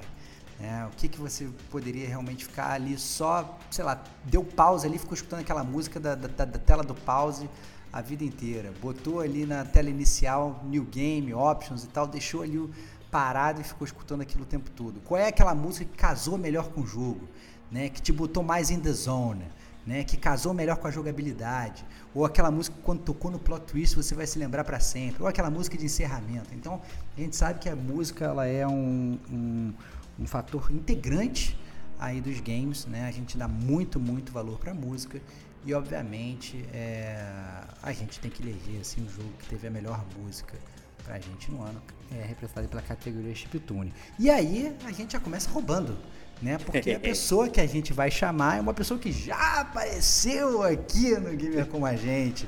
É o nosso amigo Serginho de Papelão, Serginho Maquihara, um mestre do teor. Diga aí, qual foi, meu amigo, o seu chiptune do ano? Um alô a todos, quem fala aqui é o Serginho Maquihara e volto a participar do GCG Game Awards para apontar o campeão na categoria Chiptune. Essa categoria é aquela que premia um ingrediente especial no jogo, para completar, na verdade, a receita de um bom jogo. E sem dúvidas fazer a diferença para consolidar a experiência mais imersiva, emotiva e satisfatória durante a diversão da gameplay. É, no jogo, o efeito sonoro ou música tornam realmente uma conquista, o início de uma jornada, é, o caminho percorrido e o fim de uma história, é, tornando-os memoráveis e épicos. É, nesse ano que passou, é, cinco games que eu vou citar foram memoráveis para mim, de é, gêneros variados. Né? Eu vou citar o Survivalists, o Mega Man X Legacy Collection 1, porque o 2 é muito ruim, né? Fica de fora o Horizon Chase Cena Forever, a DLC, o Days Gone, um jogo excelente né, e atemporal, e por fim, Dimensão em Rosa, o melhor tomada de filme ou clipe musical lá MTV, que foi o jogo Control, é, que ocorre numa missão lá e sem dúvida é o ponto que faz sua jogatina ficar mais interessante ou o empurrãozinho que falta para terminar esse jogo polêmico para alguns que foi o Control. Mas, é, infelizmente ou felizmente, o melhor jogo para mim ficou com o Doom Eternal. É, esse foi um jogo campeão que fica para taça porque é, esse jogo para os FPS ele tem efeitos de projéteis, é, passa a sensação de impacto, explosões, uma trilha musical heavy metal variada e acelerada que combinadas criam um cenário perfeito de tensão e urgência para o universo Doom de maneira moderna e atualizadas. É, isso faz com que nossa adrenalina suba nos combates frenéticos e brutais algo que fica indispensável para você conseguir detonar o games em dificuldades é, mais avançadas ou até mesmo normal. Esse jogo me surpreendeu pelo desafio. Então a taça fica com Doom Eternal na categoria Chiptune. Deixo mais uma vez um tudo de bom a todos os ouvintes e até breve. Olha aí, Doom Eternal! Muito bom, hein? Heavy Muito metal. Bom, heavy metal. O Serginho, o Serginho, a gente sabe que ele é heavy metal, né, cara? O Serginho é aquele cara que anda com, com cabelo na cara, né, cara? Então, é. Tem, tem a cabeleira só pra balançar, né, cara? Essa é, e, essa é, é verdade. Ele sempre que grava com a gente tá no escuro, a gente nunca vê o rosto dele. É, exatamente. É, é um mistério. Misterioso. Cara. É um mistério. O Serginho, o Serginho é um cara misterioso, cara. Mas de gente... papelão de lado parece que ele foi embora, né, que você não consegue oh. ver ele. Olha aí.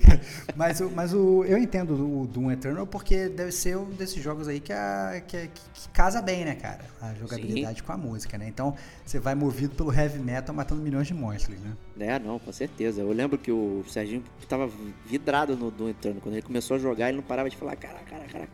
Que é muito bom. É, é assim, é, é, o. Talvez é a epítome aí do, do FPS, né? Tipo, não, é, não é o.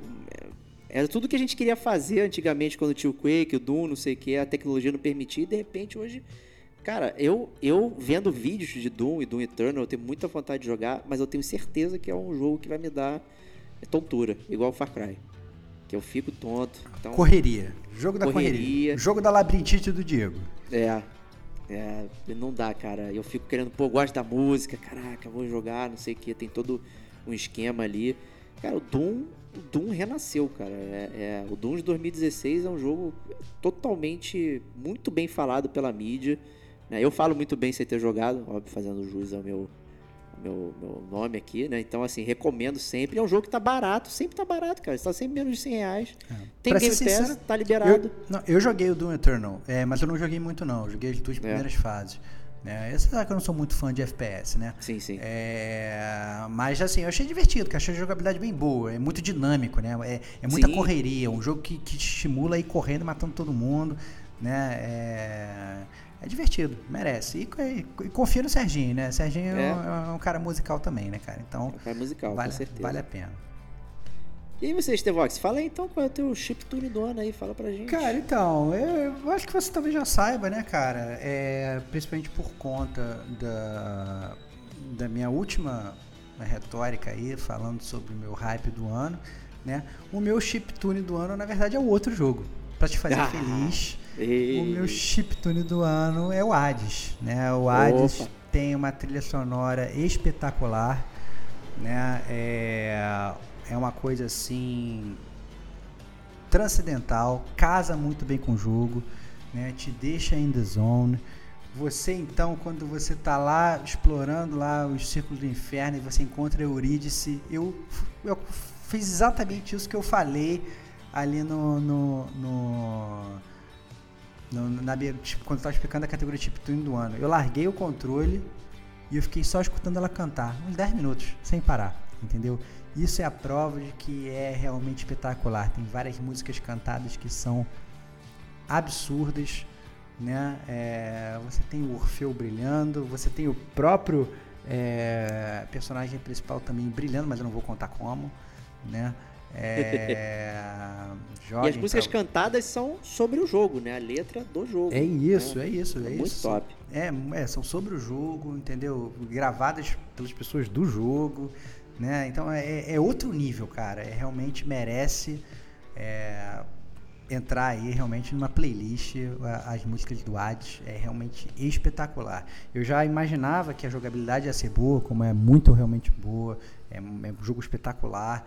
Foi um jogo que eu amei fazer tudo, amei hum, é, ganhar 100% do jogo, fiz tudo que podia e não podia, fiz todas as side quests e tal. Tive sim algumas críticas, né, mas escutem aí o podcast do Ad, mas mas tem uma coisa que eu não eu nem pensaria em, em sugerir melhoras ao Ad é na trilha sonora. A trilha sonora eles acertaram assim, bullseye, foi direto ali no alvo e tá aí a minha escolha de chiptune do ano pro Ad. Bom, excelente, cara. Curioso que muita gente, Stevox, veio é, é, até agradecer e tal, falando, cara, vocês incentivaram a jogar Hades, não sei o quê. Adorei, incrível. Muita gente tava temeroso de testar o jogo, principalmente acho que pelo aspecto roguelike, né? Acho que afasta muita gente que não tá acostumado, né? E o nosso podcast acabou incentivando a galera a jogar, então muita gente chegou e, caraca, joguei Hades Amém, não sei o quê. É tudo que vocês falaram e tal, sabe? É, cara, é um jogo Muito legal. inacreditável. Muito legal. Inacreditável. A gente fica realmente feliz. E a gente tá aqui pra isso também, pra recomendar bons É. jogos pra galera e Hades é um deles. Mas agora eu quero saber do, do meu grande amigo, que também é metalheiro, Opa! Diego Batista Ferreira, cara. Qual foi aí o seu chiptune do ano? Hades, vambora. Que Sacanagem. isso, não vou roubar cara? assim, que não, vou roubar que não. isso, cara? Tu não jogou Hades esse ano, caralho. Joguei, pô. Não, Joguei, inclusive falei no podcast. É, cara, É, para eu falei, isso. não, mas não vou, não vou elogiar Hades, não. Eu acho que eu elegi ano passado, inclusive. É, no cara. Justice exa- Awards de Exatamente. 2020. Tu jogou Hades em 2020, cara, seu canalha. Porra. É, mas o. é, quando você tava jogando, me deu vontade de jogar, eu joguei novamente. É verdade, né? jogou mesmo. Fiz mais Rejogou. coisa no jogo, né? Ouvi de novo a trilha sonora, foi incrível. Mas a minha roubada vai ser no sentido de que vai ser um jogo da Supergiant Games. Olha aí, cara. Que roubo, cara. É, vai que ser um roubo. Não é Hades, mas vai ser Pyre. É um joguinho, inclusive, que eu trouxe no Detonando Agora. E era o jogo né, que eu ainda não tinha jogado, da Supergiant, é, que é o jogo de basquete queimada lá do, deles, que é um jogo completamente diferente é, dos esquemas. E eu acho que cada jogo né, vai montando tudo que o Hades tem. Né? O narrador em off, aquela ação, ah, texto. O pai, porque o pai ele tem muito texto, uma história bacana, é, que isso pô, foi carregado ali pro, pro, pro Hades, personagens interessantíssimos, bem desenhados. Então, assim, porra, a música, cara, a música é muito boa também. Momentos direto que eu ficava também ouvindo. E é um jogo muito contemplativo, como ele tem uma parte que é só é, história, né? De você ficar vendo texto e tudo mais. Tem parte que você fica contemplando o cenário. O cenário é muito bonito. Aí tem a música. Tem música cantada, logicamente, não pode deixar de ter. Caraca, meu, eu fiquei assoberbado assim pelo pai. Me vi escutando fora do jogo, né? Esse é até normal, eu costumo ouvir música até de jogo que eu não joguei, né? Mas eu vou lá, conheço a música. Então, muitos jogos eu conheço pela música e não pelo jogo em si. Né? Eu costumo muito fazer isso, mas é, o Pyre e o Hades são jogos que eu tô sempre ouvindo a trilha e aí me dá vontade de jogar. Porra, fantástico, cara. É, não jogar o Pyre, mas ouço a trilha. Com É, certeza se, vai clicar. se vocês quiserem escutar mais sobre o Diego falando sobre a jogabilidade do Pyre, como é que funciona, é o podcast DLC número 92 do Gamer Como a Opa, Gente, detonando agora o número 43 é, do Petkovic. É... Muito bom esse, cara. Pyre. Pyre, a gente fala lá do Pyre, merece lá escutar o Diego se perdendo pro Pyre. Isso aí. Excelente. Então vamos para a próxima categoria, né, que é uma categoria muito curiosa aqui, que é o troféu mestre platinador. né? E aí, Cara? O troféu mestre platinador é o seguinte, ele começou sobre, né, falando sobre quantas platinas a gente tem, o jogo que a gente mais gostou de platinar e tal, não sei o que, o jogo que a gente mais gostou de militar, né? Eu, eu no início do gamer como a gente, inclusive, eu tinha mais tempo, tinha mais disposição, né? Tinha, tinha milhões de platinas. Hoje eu sou um cara que eu me limito aí a, a, a- a manter o meu coro de 12 platinas no ano, né? Que são ali a, fazer a média ali de uma por mês. Consegui esse ano chegar a 150 platinas, né? Bati lá 150 platinas, um Opa. grande orgulho. Aos pouquinhos a gente chega lá, mas tô longe de ser aquele cara lá de trás que, que ia atrás das platinas. Mas é... E aí, né, até o próprio Diego ele falava assim, poxa, nem, essa categoria fica até meio deslocada, que eu só posso botar os jogos da Telltale, que só os jogos da Telltale que eu platino e tal. Ele ficava E mais de uma vez, tal. né? É, mais de uma vez aí e tal. E aí a gente até abriu um- um- uma exceção pro Diego, falou, não, então põe aí o jogo que você mais gostou de zerar e tal. Aí, então acaba, funciona assim, né? Qual foi o jogo que você mais gostou de zerar? Foi aquele jogo que você fez tudo que você queria fazer ali no jogo, né? Que você foi ali, é, inclusive Beyond e tal, zerou o jogo, mas continuou jogando, continuou pensando sobre o jogo, vivenciou aquele jogo ao máximo. Se você não platinou na essência, né? Você pelo menos platinou ele no seu coração. Você correu atrás de tudo, você meio que raspou o tacho daquele jogo. Essa é a categoria troféu mestre platinador. E obviamente para essa categoria a gente tem que chamar a mestre platinadora do gamer como a gente, né? Kate Schmidt, né? A nossa sniper favorita. Diga aí pra gente qual foi aquela platina mais gostosa, aquela que te deu mais prazer no ano de 2021. Fala pessoal, aqui é Kate Schmidt e a platina do ano pra mim com certeza foi Deathloop. Uma grata surpresa na qual eu não esperava ou tinha qualquer expectativa positiva a respeito. Por total desconhecimento de como funcionaria a mecânica de jogabilidade, explorar as possibilidades de como fechar o ciclo para que o personagem possa progredir é muito interessante, além da cativante história do jogo e o carisma de todos os personagens. Juntando tudo isso, foi uma platina satisfatória e divertida em completar, sem aquele grinding chato ou momentos cansativos. Além de que os troféus ajudam muito na criatividade em como você pode criar possibilidades e outras várias ramificações de terminar uma missão. Eu gostaria de agradecer toda a audiência de vocês, ouvintes do Gamer Como a Gente, desejar um ótimo 2022 e que esse ano seja uma platina de sucesso para todos. Um grande abraço e paz. Deathloop figurando novamente, hein, Stevox? Olha aí, cara, será que a gente tem um, um- um campeão aqui no, no- É. no- no- no Gamer como a gente, cara? Segunda vez, jogo repetido, né? Foi o Digo falando do que foi a surpresa do ano pra ele, agora a Kate falando no, no troféu Mestre Platinador. Ó, tô sentindo que Deathloop tá, tá, tá, tá subindo no ranking do Gamer como a gente, hein, cara? Pois é, tá, tá rolando pressão. Vou ficar sentado esperando sair na Olha Game aí, Pass cara. pra poder Lá vem- jogar. Lá vem você, cara. Lá vem você, cara. Tá muito, eu você, cara. Tá muito Então, não, eu, pô, cara. essa dica é excelente, cara. Não. Mas eu Uma quero- sai de graça. Mas eu quero saber de você. Eu suspeito que eu já sei qual é, cara. Eu suspeito. Olha, será? Eu, é, é suspeito, pô. Eu acho que tem um jogo que você deveria ter muito orgulho de ter ido até o final, cara. Não sei se é ele que você vai citar, Não, não é, mas. não é. Ah, não acredito. Eu não acredito, não acredito. Mas fala aí, Diego, qual foi o teu, teu jogo do troféu Mestre Platinador? Você tava sugerindo ser o, o Dark Souls, né? É claro, pô. final, Pô, é. Você foi até o final, cara. Foi uma puta vitória, cara. Inclusive, se você for escutar você falando de Dark Souls 3 nesse mesmo podcast, você vai ver o orgulho que você fala da sua trajetória, cara. Isso é, É, não, isso é a essência da platina, cara. É a trajetória, cara. Mas fala aí, verdade. cara. Se não foi Dark Souls, não agora, foi. eu tô, Não agora eu tô muito curioso, cara. Qual foi, cara? Cara, Picross. Ah, não, não acredito, cara. Que loucura, cara. Cara, O jogo eu não sei o que acontece. O jogo é mais o jogo mais comprado do ano. É o jogo. Cara, é, a, a gente jogou tanto Picross aqui que chegou um ponto que não, não tinha saído mais nenhum. Aí eu falei assim, pô, vamos apagar o que a gente já fez em outros Picross, vamos tentar fazer mais rápido. Olha aí, cara. Aí a gente apagou o status, anotamos por fora e começamos de novo. Vamos lá. Agora a gente tem que bater o recorde. Né? Então, sei lá, o Picross 2 a gente fez a primeira vez em 42 horas, todos os puzzles. Aí agora a gente fez em 35. Olha aí, Aí, cara. caraca, cara. Aí, porra, vamos pro próximo, vamos pro próximo. Cara, eu comprei o Picross, Sega Master System e Genesis. Então todos os desenhos são personagens da Sega, tem as músicas, porra. É, é sensacional. E agora, em 2022, compramos o Picross 7, né? Então estamos aí na batalha para mais um recorde mundial. São 450 puzzles aí. É, que a gente vai detonar. Vamos ver se a gente termina abaixo das 30 horas. Então tá. tá então, assim, cara, é, eu fiquei pensando muito. Falei, ah, qual jogo foi o final? Dark Souls, não sei o quê. Caraca, mano, o Picross, a gente apagou o jogo pra jogar de novo. Eu e a Adriana aqui, cara. Isso, então, é um, esse- isso é um grande feito, cara. Parabéns, cara. Fiz tudo, tudo, tudo, tudo. Né? Muito então, bom, assim, ainda- o jogo ainda bonifica ou penaliza, dependendo do seu ponto de vista. Se você jogou os outros Picross, tem o- os puzzles extras para quem jogou os Picross anteriores. É um tabuleiro gigantesco de 40 por 30. E aí, caraca, não dá nem pra enxergar. Você tem que ficar colado na televisão de óculos para poder montar. Pô, baita desafio. E a gente sempre tá fazendo isso aqui. Então, eu acho que é, se tem um jogo que a gente faz tudo aqui em casa, é Picross. Não tem jeito. Muito bom, cara. Muito bom. Parabéns pela sua escolha, cara. Obrigado, cara. E vamos ouvir então esse The Vox. Cara, é como eu falei assim, eu eu, eu platinei, é, consegui bater é, a minha meta de platinas no ano.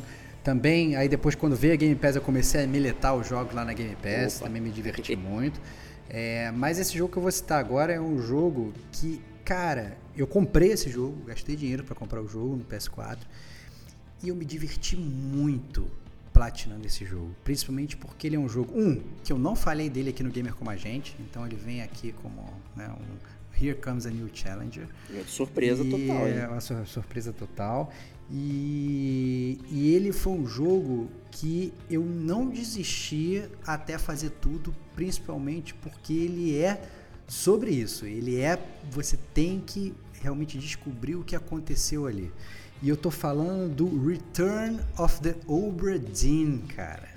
Cara, como é que você me faz isso, cara? não Cara, falou pra ninguém, cara. Return of the Obra Dinn, cara, que eu peguei, eu segurei esse segredo avidamente durante o ano inteiro, só pra explodir o Diego agora. Filha da mãe, É, me deliciei jogando o jogo todo, mas ele é um jogo do Lucas Pope, é é muito, muito indie, é um cara só que fez o jogo. Foi o mesmo cara que fez o Papers, Please, que a gente já falou aqui no Gamer Como a Gente também. E o Return of the Obra Dinn, ele é um jogo muito peculiar, porque na verdade é, é um jogo sobre um barco, né? E, e você é um investigador que vai nesse barco para descobrir o que, que aconteceu nesse barco. Ele é um jogo que ele, assim, ele não tem tiro, né? Ele, é um, ele, ele não tem correria, ele não tem que pular plataforma nem nada. Você tem um livro, você tem que começar. Você tem um livro meio que uma bússola que remonta o passado, que meio que te joga ali para o passado.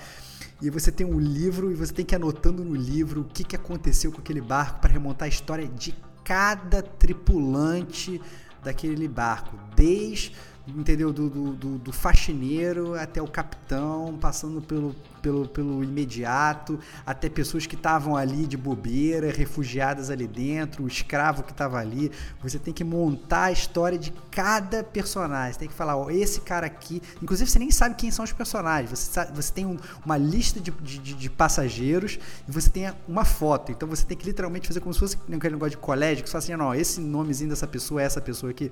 Você tem que parar e tem que montar o quebra-cabeça no ato e é um jogo difícil de você jogar. Não é um jogo fácil, não é um jogo. O cara que tá ouvindo aqui o gamer como a gente tá falando assim: ah, não, vou pegar esse jogo, esse é um jogo muito fácil. Pesquise sobre o jogo. Não é um jogo para todo mundo. Se você não gosta de ler, não vai funcionar. Se você não é um cara observador, não vai funcionar. Se você não é um cara dos mistérios, esse é o autêntico jogo do Sherlock Holmes. É o jogo do Sherlock Holmes que não foi feito.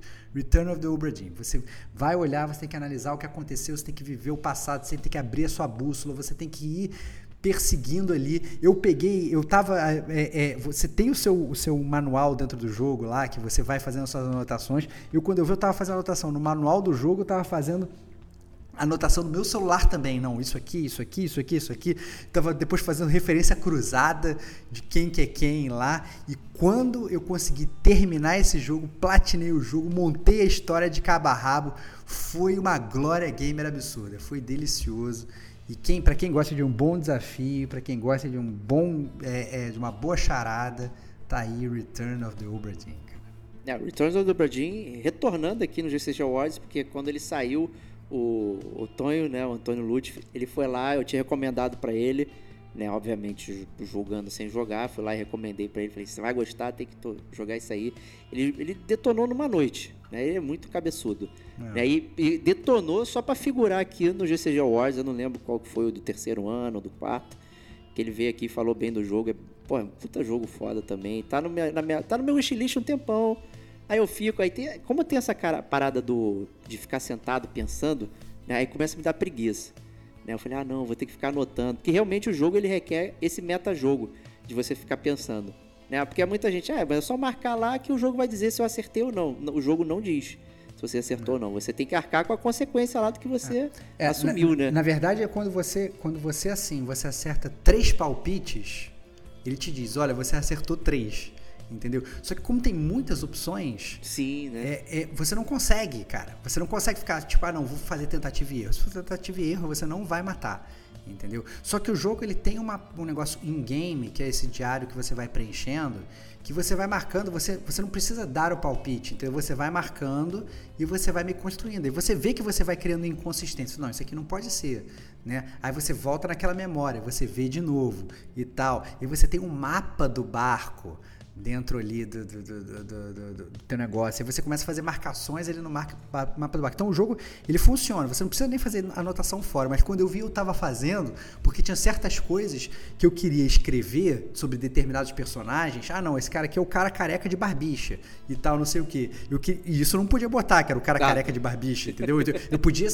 Eu, eu, eu falei assim, ah, não, tô em dúvida se esse cara, se esse careca de barbicha é esse, é esse, é esse personagem. Então eu pegava, eu anotava para ter também né, é, um, pouco mais de, de, de, fatos nas minhas mãos, ali, das minhas suposições. Eu queria ter as minhas hipóteses ali para depois eu pegar e ficar olhando no meu celular pensando sobre o jogo. Então, é muito divertido e me diverti muito jogando o Return of the Obra. Ah, super surpresa aqui, gostei, cara, você trouxe ele aí pra galera. Muito bom, recomendadíssimo. E vale também falar que ele, ele imita aqueles monitores antigos de fósforo verde, então também não vão achar é. que é um barco é, digamos, realista, não sei o que, ele tem uma arte ali também que ele quer dar um ponto, né? O Lucas Pope ali, assim como o Papers, Please ele tinha uma intenção, o Return também tem outra intenção ao usar é. o monitor de fósforo verde ali. É um jogo como se estivesse jogando um jogo de computador lá dos anos 80, né? É...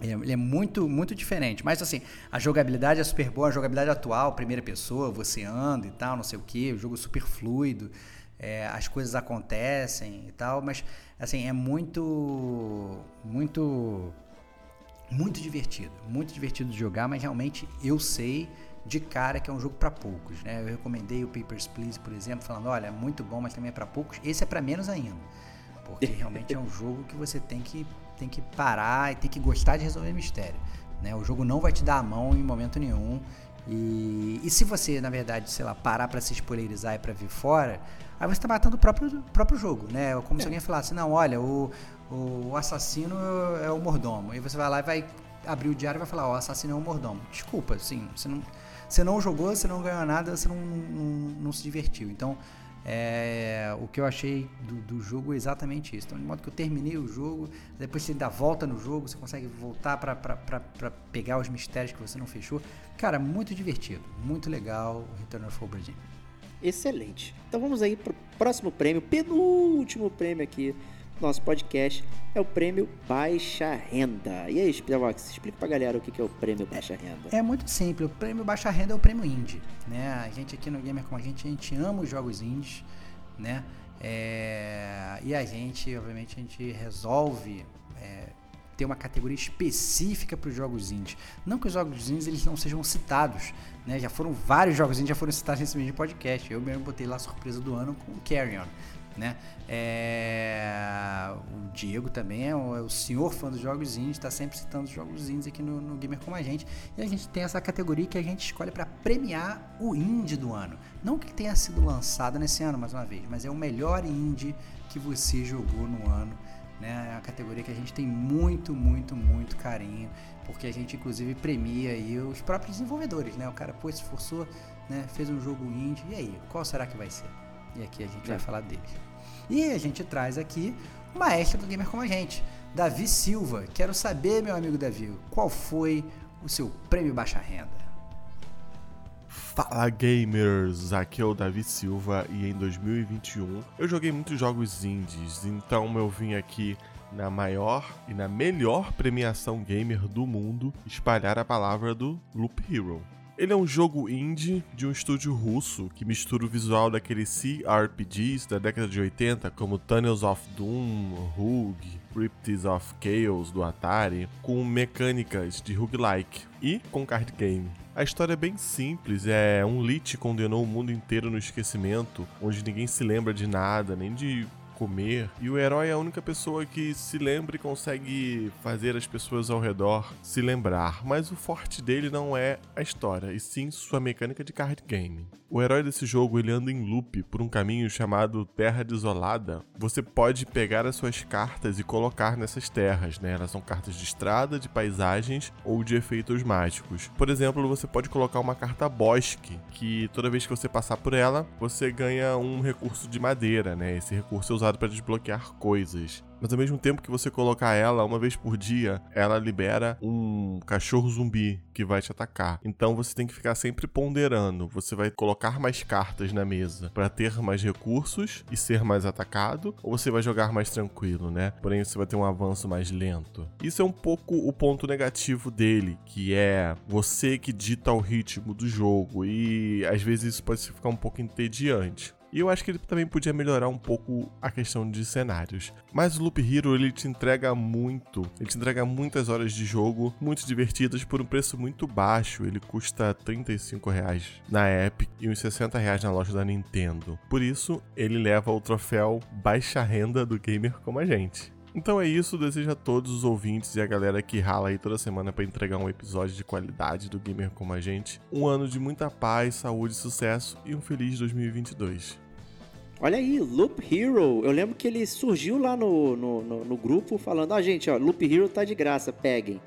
Né? E aí eu esqueci, né? Não peguei. Aparentemente ele pegou e detonou aí, curtiu pra caramba. Tá aí. A arte dele é interessante. Eu confesso que eu fiquei um pouco confuso né, ao, ao tentar entender as interfaces. Eu acho que é uma parada que você entende só jogando né? Mas mais um jogo de loop temporal. Olha aí, cara, muito interessante. Olha aí, cara. Tá, tá em voga, cara, tá em voga. Todo mundo fazendo loop temporal, cara. Tenho vontade de jogar Loop Hero, já também já tá na minha lista, não peguei de graça. Não peguei no preço T-Vox, mas pegarei. Em breve pegarei será jogado também Loop Hero. Com certeza. Se é bom, vai, aí vale a pena, né? Você pagar por ele também ali e tal, enfim. Então tá aí, Loop Hero, escolha do nosso amigo Davi. Obrigado aí. É, e agora vou chamar você, Stevox. Qual vai ser o seu prêmio baixa renda aí? Normalmente cara. você era um prêmio que, que, né, tipo, você às vezes só jogava um indie, um ou dois. Exato, né, ficava fácil. Cara. Né? Exatamente, cara. E agora chegamos a um ponto é, de inflexão aqui do Gamer Como a Gente, porque ao contrário dos outros anos, esse ano eu joguei mais indie do que todos os anos. A Game Pass, ela me deu aí a oportunidade de jogar vários jogos indies que eu estava querendo jogar, né?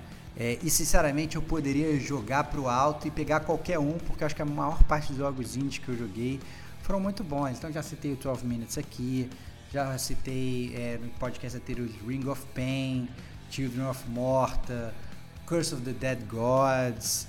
É, até um que eu não falei, que eu joguei secretamente também, que foi o Gardens Pô. Between. Nossa, Opa, esse tá, minha, esse tá no meu celular, inclusive, que eu peguei. Me diverti muito jogando Gardens é? Between, divertidíssimo Pô. e tal, não sei o que. Mas meu prêmio baixa renda vai para um jogo que eu já citei aqui no Gamer Como a ah. Gente, que eu fiquei muito tempo e eu não conseguia parar de jogar. Ele, é, é eu tinha o backlog, eu tinha o backlog da Game Pass a todo momento não conseguia, eu voltava pro jogo e aí cheguei ao ponto de eu falar assim, cara, mas eu quero jogar isso deitado. Eu comprei o jogo para celular, ou seja, já tinha de graça a Game Pass, na época não tinha o xCloud ainda. Eu comprei o jogo lá na, na, na Apple Store lá para poder jogar no celular. E eu tô falando do joguinho de cartas Slay the Spire. Muito Cara, bom. Muito gostoso esse jogo, me diverti muito. Você constrói vários decks, né? É, é, é, um jogo muito dinâmico, é um jogo que ele é rápido cada vez que você joga. Né? Você pode fazer speedrun. Ele é um jogo para quem quiser platinar, é um jogo muito difícil de se platinar, muito difícil mesmo. É, é realmente uma, uma grande epopeia. Você tem é, é, é decks novos saindo. Saiu, não vou falar recentemente, mas saiu é, é, é, depois, inclusive, que eu tinha jogado e tal, pum, é, liberou um deck novo para jogar. Que eu falei, caraca, vou ter que jogar agora com esse deck aqui, pra zerar com esse deck aqui também, que nem era, digamos, do jogo original. Então, o Slade Spire é um jogo que que me acompanhou muito esse ano. É, é, e a prova dele ter sido meu prêmio baixa renda é que eu não conseguia sair dele. O Curse of the Dead Gods foi outro também que bateu na trave. É outro que, inclusive, eu não consegui desmamar dele. Né? Eu só agora que fiquei um pouco longe de São Paulo, eu obrigatoriamente desmamei porque ele está no Xbox e eu fiquei longe do Xbox. Mas era um jogo que eu também eu ligava e falava assim: o que, que eu vou jogar? Vou jogar o jogo novo ou o Curse? E eu voltava pro Curse. E na verdade o Curse foi o jogo que me fez desmamar do, do Slade Spire. Né? Então poderia ter sido o Curse também, mas os Lady Spire, por ter sido o jogo que eu fiquei mais tempo de longe, e foi um jogo que inclusive me fez comprar ele no celular, ele é o meu grande vencedor aí do prêmio Baixa Renda. Mas agora... né? É, pô, era um jogo que você tinha de graça, né? E você foi lá pagar, né? Que pois é, cara. bastante. Pois é, cara. Não, é isso, cara. Excelente. Mas eu quero saber de você, cara, porque você é o senhor indie gamer, né, cara? Você tá sempre aí chafurdando na piscina dos jogos indie para chegar naquela pérola escondida, né? Quero saber o que, que você escolheu, meu amigo. Qual o seu prêmio baixa renda?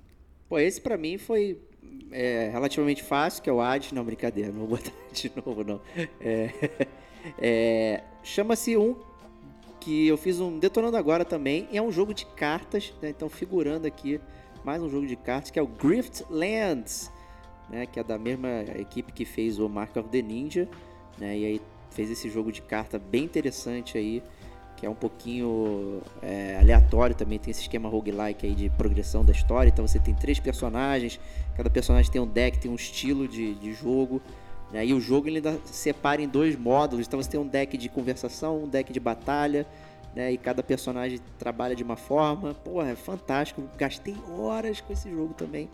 Eu não via. comecei a jogar, fazer aquelas coisas de é, partida do dia, né? Então, desafio uhum. diário, né? Porra, claramente coisa de celular, é. né? E tava ali. Eu peguei no Switch o Griftlands e tava todo dia fazendo desafio diário. É, tem umas paradas que você fazia ali também, que é, ah, tipo, ah, tem história nenhuma não, vamos acompanhando aqui, só batalha de deck, vambora. E eu também tava jogando, jogava história, tentava fazer um caminho diferente. E, cara, eu acho que eu bati, sei lá, 70 horas de Griftlands aí, chupeta, assim. Porque é um jogo muito rápido, o Switch ele permite isso, então ele ficava é, dormindo, aí de repente, porra, tem um tempinho aqui, plup, sacava ele, jogava duas, três partidinhas, pá, guardava de novo. Caraca, eu, eu coloquei muito, muita hora em Griftlands. A arte é linda, música é legal.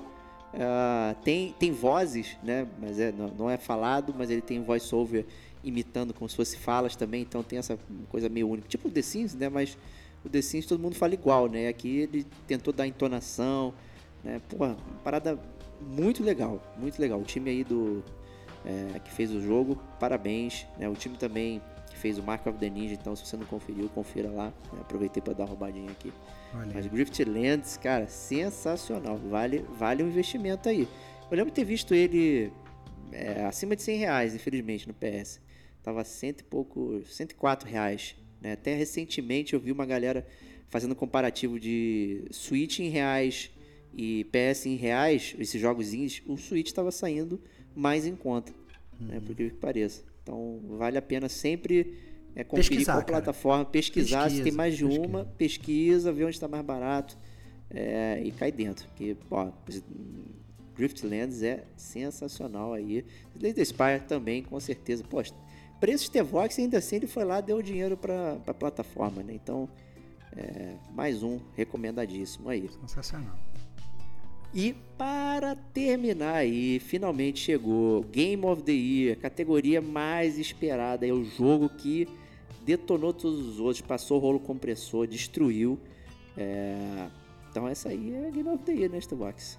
É, Game of the Year, autoexplicativo, jogo do ano, né? Ao contrário como a gente estava citando na, na na, na, na, abertura, né? Ao contrário das outras, dessas outras mídias que não, o jogo do ano ele foi lançado no ano de 2021.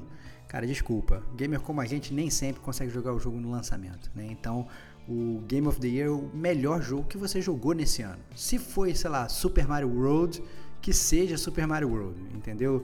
Você, você que manda. Se jogou pela primeira vez o jogo nesse ano, foi o seu jogo do ano, você se divertiu pra caceta, entendeu? Você teve aquela, aquela dose de adrenalina jogando, é esse, né? Foi o jogo que você mais se divertiu, que você mais gostou. É... E aí você pode escolher o jogo do ano. E quem vai escolher o jogo do ano nessa categoria é o ouvinte que virou membro do Gamer Como a Gente, Pedro Meirelles, o doutor do gamer como a gente, cara. Olha aí, cara. Esse, esse é um cara esse bom, é bom, cara. É pra, é pra, pra, ter doutorado, cara, pra ter doutorado são poucos. Então, o doutor do gamer como a gente, Pedro Meirelles, diga pra gente aí, cara, qual foi o seu Game of the Year? Olá, gamers como a gente. Aqui é o Pedro Meirelles e venho trazer para vocês o aguardado jogo do ano. Como de praxe, aqui no GCG eu vou ser a lá Diegão. Vou começar roubando meu voto nessa ilustre categoria, elegendo dois jogos do ano, um jogo single player e um multiplayer. Para o jogo single player, o meu Game of the Year ou jogo do ano foi Crash Bandicoot 4. It's About Time é um jogo interessantíssimo no qual eu tinha dúvidas se eles iriam conseguir resgatar é, todo a, toda a atmosfera dos jogos do passado. E esse desafio foi concluído. Conseguiram realizar uma história cativante, interessante, de forma lúdica e com novos personagens. Uma história repleta de reviravoltas, momentos de risadas e muita diversão. É, o jogo tem muitas fases, desafios, plataformas, é, introduziram novas mecânicas que deram um novo respiro para a série. É, o jogo conta com diversos modos de jogo, tem customização de personagem e você pode até jogar com quatro jogadores é, no sofá da sua sala, com um modo de passe o controle. É, eu acho que esse jogo é excelente, conseguiu uma boa sequência que já estava merecendo para os fãs longevos e também uma bela introdução para novos jogadores que queiram se divertir com jogos de plataforma. É, sinto que a série tem um futuro promissor frente à construção do mundo que fizeram com essa edição. E agora, para o jogo multiplayer, é, o jogo que eu escolhi foi The Survivalists ou Os Sobreviventes. É, ele é um jogo indie de sobrevivência onde você e mais três amigos estão em uma ilha como náufrago e precisam encontrar uma forma de sair de lá. Para isso, fará amizades com macacos nativos da ilha, enfrentará orcs destemidos e explorará calabouços horripilantes. O divertido do jogo, claro, é jogar com os amigos e eu tive a honra de ter ao meu lado como companheiros de jornada Rodrigo Estevox, Diego Domingos e Serginho de Papelão Maquihara, que tornaram tudo mais divertido, rendendo boas risadas e fortalecendo nossos laços de sobreviventes gamers. Estevox, Diegão e queridos ouvintes gamers, qual foi o jogo do ano de vocês? um excelente level up e um incrível ano novo gamer para todos nós. Abraços. Olha aí, roubando, hein? Cara, parabéns, cara. Cara, o Pedrão, cara, ele já. Você vê como é que é um cara integrado, né, cara? O cara tem, tem, tem sinergia com o podcast, né? O cara chega, o cara chega roubando. é assim, eu, eu tenho duas coisas para falar. A primeira coisa é que eu tenho muita vontade de jogar o Crash 4. É, ele poderia tranquilamente ter entrado na, na minha categoria do jogo que eu queria ter jogado, mas não tive tempo. Tranquilamente. O Crash 4 é, eu gosto muito do Crash, já falei isso aqui no, no Gamer Como a Gente. Tenho muita curiosidade e o fato do Pedro ter citado ele como o, o, Game of the Year dele me deixa muito feliz, cara. Mostra aí que o Crash não morreu que nem o Sonic e que ele pode aí continuar aí é, crashando por aí. Né? Então tenho, tenho muita vontade de jogar o Crash. O meu segundo comentário é sobre o jogo multiplayer dele, The Survivalists, que né, foi um jogo que eu joguei com ele, inclusive. Né? É, foi o processo jogamos... seletivo do Pedrão. É, foi o processo seletivo. Jogou, jogou eu, o Digo, ele e o Serginho. Né? Foi um jogo que, inclusive, teve briga no final. Eu cortei o Serginho da minha lista de amigos. Né, dei chilique, que o Serginho queria que a gente ficasse trabalhando para ele, o Serginho fez a gente de escravo, Entendeu? Mandava a gente literalmente catar o coquinho lá na terra dele, ficar construindo a oca dele enquanto ele ficava parado sem fazer nada. Né? É, todos nós três super eficientes, assim, quando um ia no mundo. Porque o survival você tem que. O mundo, você entra no mundo do outro para ajudar o outro, né? E aí o, o, o que aconteceu foi que quando, sei lá, você entrava no mundo do Digo, ele já tinha feito várias coisas. Tinha construído cama para todo mundo, tinha construído as defesas da base dele, entendeu? Você ia no, no, no, no, mundo do Pedrão, ele tinha recurso, inclusive, ele dava os recursos, ele tinha tanto recurso que eu falava, pô, leva o recurso pro mundo de vocês, que eu tô cheio de recurso aqui e tal. Você chegava no meu mundo, o meu mundo a galera ficou cinco minutos porque eu tinha construído os teleportes no mundo inteiro, a galera nem precisava andar. Você entrava, passava o teleporte e você resolvia. Todo mundo era uma engrenagem que funcionava. E o Serginho, cara, era aquele cara que ele só segurava a cartolina do trabalho, sacou? É? Ele não participou do trabalho, ficava lá segurando cartolina, entendeu? Não ajudou em nada, só sugou o recurso de todo mundo e fez a gente carregar os cocos para ele, cara. Deu até briga no final, foi muito divertido, né? É Tava bom. até olhando lá no wrap-up do, do, do, do, do PlayStation, foi o jogo, é, foi o segundo jogo que eu mais joguei no ano no, no, no PlayStation, foi 50 horas de Survivors jogando com a galera, foi realmente muito divertido. A gente, inclusive, estava combinando de arranjar outro jogo multiplayer para jogar, de tanta gargalhada que a gente deu. Muito, muito bem escolhido também, com certeza a gente se divertiu muito. Não, bacana. Bacana as escolhas do Pedrão também. Normalmente o pessoal pensa, ah, vai ser o Goti. Aí é só mainstream, blockbuster, triple A, não sei o que, que vem a cabeça, não sei o que. E, cara, é isso. baboseiro isso aí. É isso, baboseiro. É. Baboseiro. É, então, é, meu amigo, você agora, cara, até perdi a contagem. Sou eu, sou eu. Você não, não, então sou você, eu, sou eu. É me você? chama, me chama. Então te chamo, cara. Te chamo que você vai, né, cara? Então, chegou a hora, chegou, chegou a hora. Chegou o momento que todos esperavam de saber qual é o Game of the Year do Diego Batista Ferreira, host do podcast Gamer Como a Gente. Vai aí, meu amigo. É, esse foi sinistro, porque até eu jogar ele, eu não tinha um GOTY definido, não. Eu tava que isso, um... Cara? É, por mais que eu tenha gostado de vários jogos, muito interessantes, é, até mesmo Dark Souls 3, ele não ia figurar no meu GOTY. Né? Uhum. Eu já conhecia, já sabia né, como é que ele era, né? Eu só tinha que vencer aquela montanha. Né? Uhum. Né? Mas não necessariamente era um jogo que, que me surpreendeu, porque eu já conhecia ele de cabo a rabo e tudo mais. Uhum. É, então eu tava, assim, muita... Caraca, meu, que eu já vinha pensando né, nos jogos, né? Aí, de repente, né, me deparei com esse jogo aqui. E aí, falei, caraca, esse aqui. Esse aqui clicou, esse aqui foi. Foi loucura. Isso, cara. Tô até curioso, cara. Fala esse logo, cara. Loucura. Tô é tenso, o. Sekiro, cara. Que isso! Que orgulho, cara. Caralho. Olha, olha só, cara. Que Caraca, dança, eu- cara. Que dança que você tá dançando, cara. Muito eu tô bom. sem palavras pro, pro Sekiro, cara. Porque quanto mais eu jogo, mais eu tenho vontade de jogar. Mais eu tenho vontade de ver o que tá acontecendo. Mais eu tenho vontade de partir pra cima dos inimigos e experimentar e ver. Não tenho medo, cara. Eu não tenho medo de errar, não tenho medo de, de perder. Eu tava, inclusive, jogando ele errado no início, então eu ficava muito achando como se eu tivesse estamina, né? Então eu dava só um desvio, só uma corridinha. Eu falei, caralho, mano, eu sou um ninja. Eu tenho, posso ficar voando de um lado pro outro, meu. Joga a cordinha, volta, desce, blá blá blá. Eu não- eu não, eu não tenho restrição. E a partir do momento que eu comecei a fazer isso, caraca, o jogo mudou pra mim. Eu, é, tá até engraçado, né? Que o Serginho tá disputando comigo, né? Olha Pra aí, ver quem cara. termina. Tá rolando ele fica uma arara. Ele Quem fica uma arara. antes, né, cara? Muito bom, cara. Aí eu recentemente venci o, a, a Lady Butterfly, pra quem jogou aí, e o Genichiro, né? E o Serginho ficou bolado. Ele, pô, não passei ainda, não sei o que, você de primeira passou. Muito ele bom, ficou cara. muito puto. Ele fica mandando fotinho, comparando o troféu. Ó, joga esse, agora você tá aqui, não sei o que. Falei, pô, Serginho, caraca, meu. Eu fiquei quase um mês sem jogar o jogo.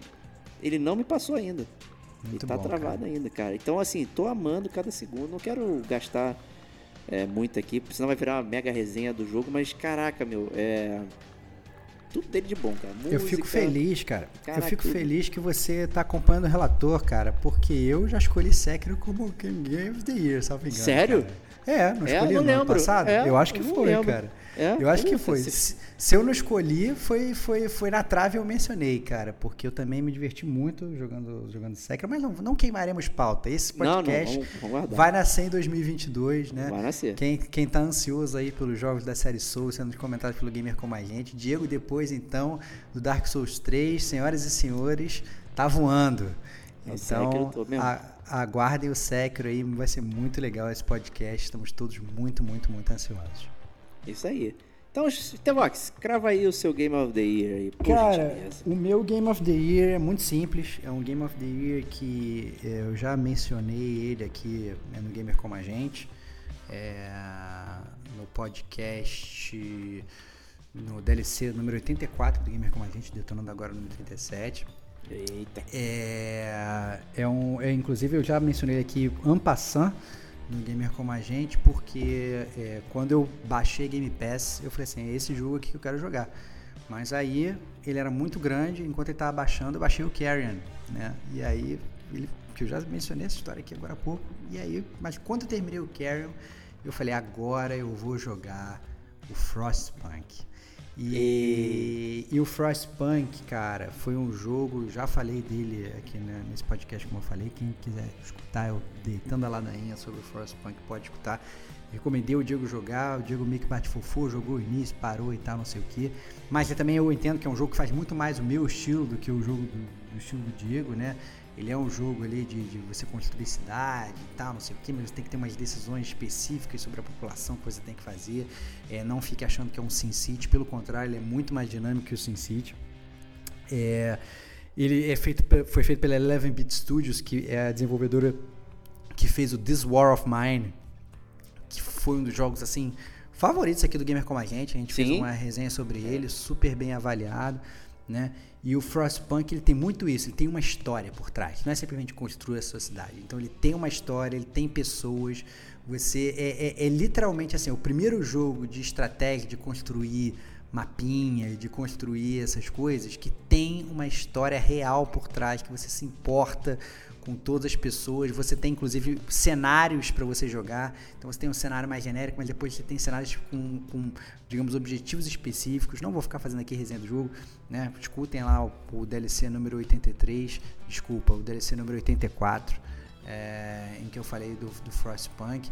E foi de longe, foi um jogo que inclusive assim, cada vez que eu zerava o jogo, eu pegava, eu gravava a tela com o final do jogo, porque no final ele pega, ele faz uma, um recap de como foi a tua jornada. Eu pegava quando chegava eu gravava a tela porque eu falava, puta que pariu, essa jornada foi muito foda, foi muito foda. Não faz só você chegar no final, né? É a jornada, sabe? Cada decisão que você faz, você ir aprendendo a gerenciar os recursos do jogo, porque ele não é muito intuitivo, entendeu? Você realmente você vai falhar várias vezes, mas quando você consegue, nossa, cara, é uma delícia, é maravilhoso. Eu recomendo a todo mundo que gosta desses jogos assim de estratégia, de coletar recursos, construir cidade e tomar decisões muito importantes, né? Então assim, você está numa cidade- sociedade decadente, e aí, você vai botar as suas crianças para trabalhar e, pra, e vai fazer todo mundo sobreviver com um trabalho infantil ou não? Você vai poupar as crianças, mas em compensação vai vai fazer uma sociedade que vai ficar muito mais precária porque você precisa de mão de obra. Então assim, você tem várias decisões muito difíceis para se tomar durante o jogo todo. Você tem que legislar, botar as leis, escolher se você vai se tornar um ditador, se você vai pelo caminho da religião. É maravilhoso, cara. O jogo é maravilhoso e recomendo para todo mundo. E foi fácil, fácil o meu Game of the Year de 2021. Olha, excelente. Né? Eu, eu, mesmo já recomendei ele antes de jogar também, o Frostpunk. Olha aí, olha Mais um que eu recomendei lá pro nosso amigo Antônio também. É... E, mas eu não cliquei justamente por essa parte de simulação. Eu adoro a parte de, de história, de tomar escolha difícil, não sei o quê. Mas a parte de cidade eu ainda não sou acostumado a montar. Né? Eu tenho uma certa pressa. Né? E, e justamente quando a gente trocou essa ideia, falei, caraca, eu não consigo sobreviver tantos dias porque eu tenho pressa, então tá sempre acelerado o meu tempo. Aí tu falou pra mim, pô, fera, tu tem que dar pause, você tem que botar no, no, no X1 para você ver as coisas acontecendo e montando a decisão. Eu tô lá no X10, né? Tá é, tudo não voando, dá. não sei o que, não, não dá, meu. Teu recurso vai embora. Você, você não vai consegue embora. passar mais rápido que o jogo. Você, você põe no X10 só quando você já tiver uma máquina uma cidade rodando ali no boa. Isso aumenta a velocidade. No início tem que botar no, no, no lentinho ali, né? Vai, vai é, pois é. Então essa é. pressa eu tinha ali para ver, pô, quero logo que o cara pegue a madeira, né? E não sei o que. É, e aí eu já tinha essa pressa, então sempre perdi o jogo, né? Eu comecei a ficar decepcionado, né? Além de que ele tem esse desespero, né? Então é um jogo de tomar decisões até sem, digamos, ter o prompt de tomar de decisão. Então você precisa pô, será que eu vou mandar mais gente aqui pegar carvão ou, ou madeira, não sei o que. Você tem que estar prestando atenção em todas as coisas que estão acontecendo ali dentro, que não necessariamente é um prompt de decisão, né? Mas você tem que estar atento ao seu estoque, às suas coisas e tal. Então, é, aí eu começo a ficar nervoso.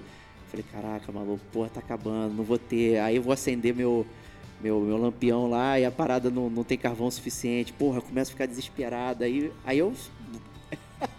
não me coloca como prefeito de uma cidade dessas, por é. favor.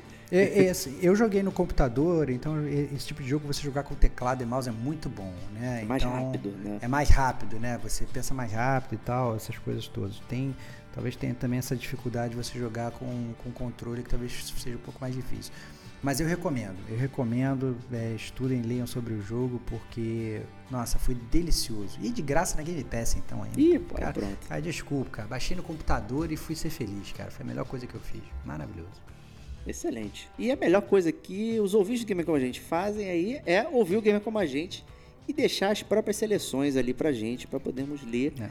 no próximo GCG News. Ó, relembrando, caso vocês não queiram voltar é para listar a todas as categorias, ó, categoria 1, podcast do ano, jogo, categoria 2, jogo, jogo que sabia que era ruim, mas comprei mesmo assim, depois surpresa do ano, é, o jogo que eu queria ter jogado e não tive tempo, flop do ano, hype do ano, chiptune do ano, troféu match platinador, prêmio baixa renda e terminando com Game of the Year. 10 categorias.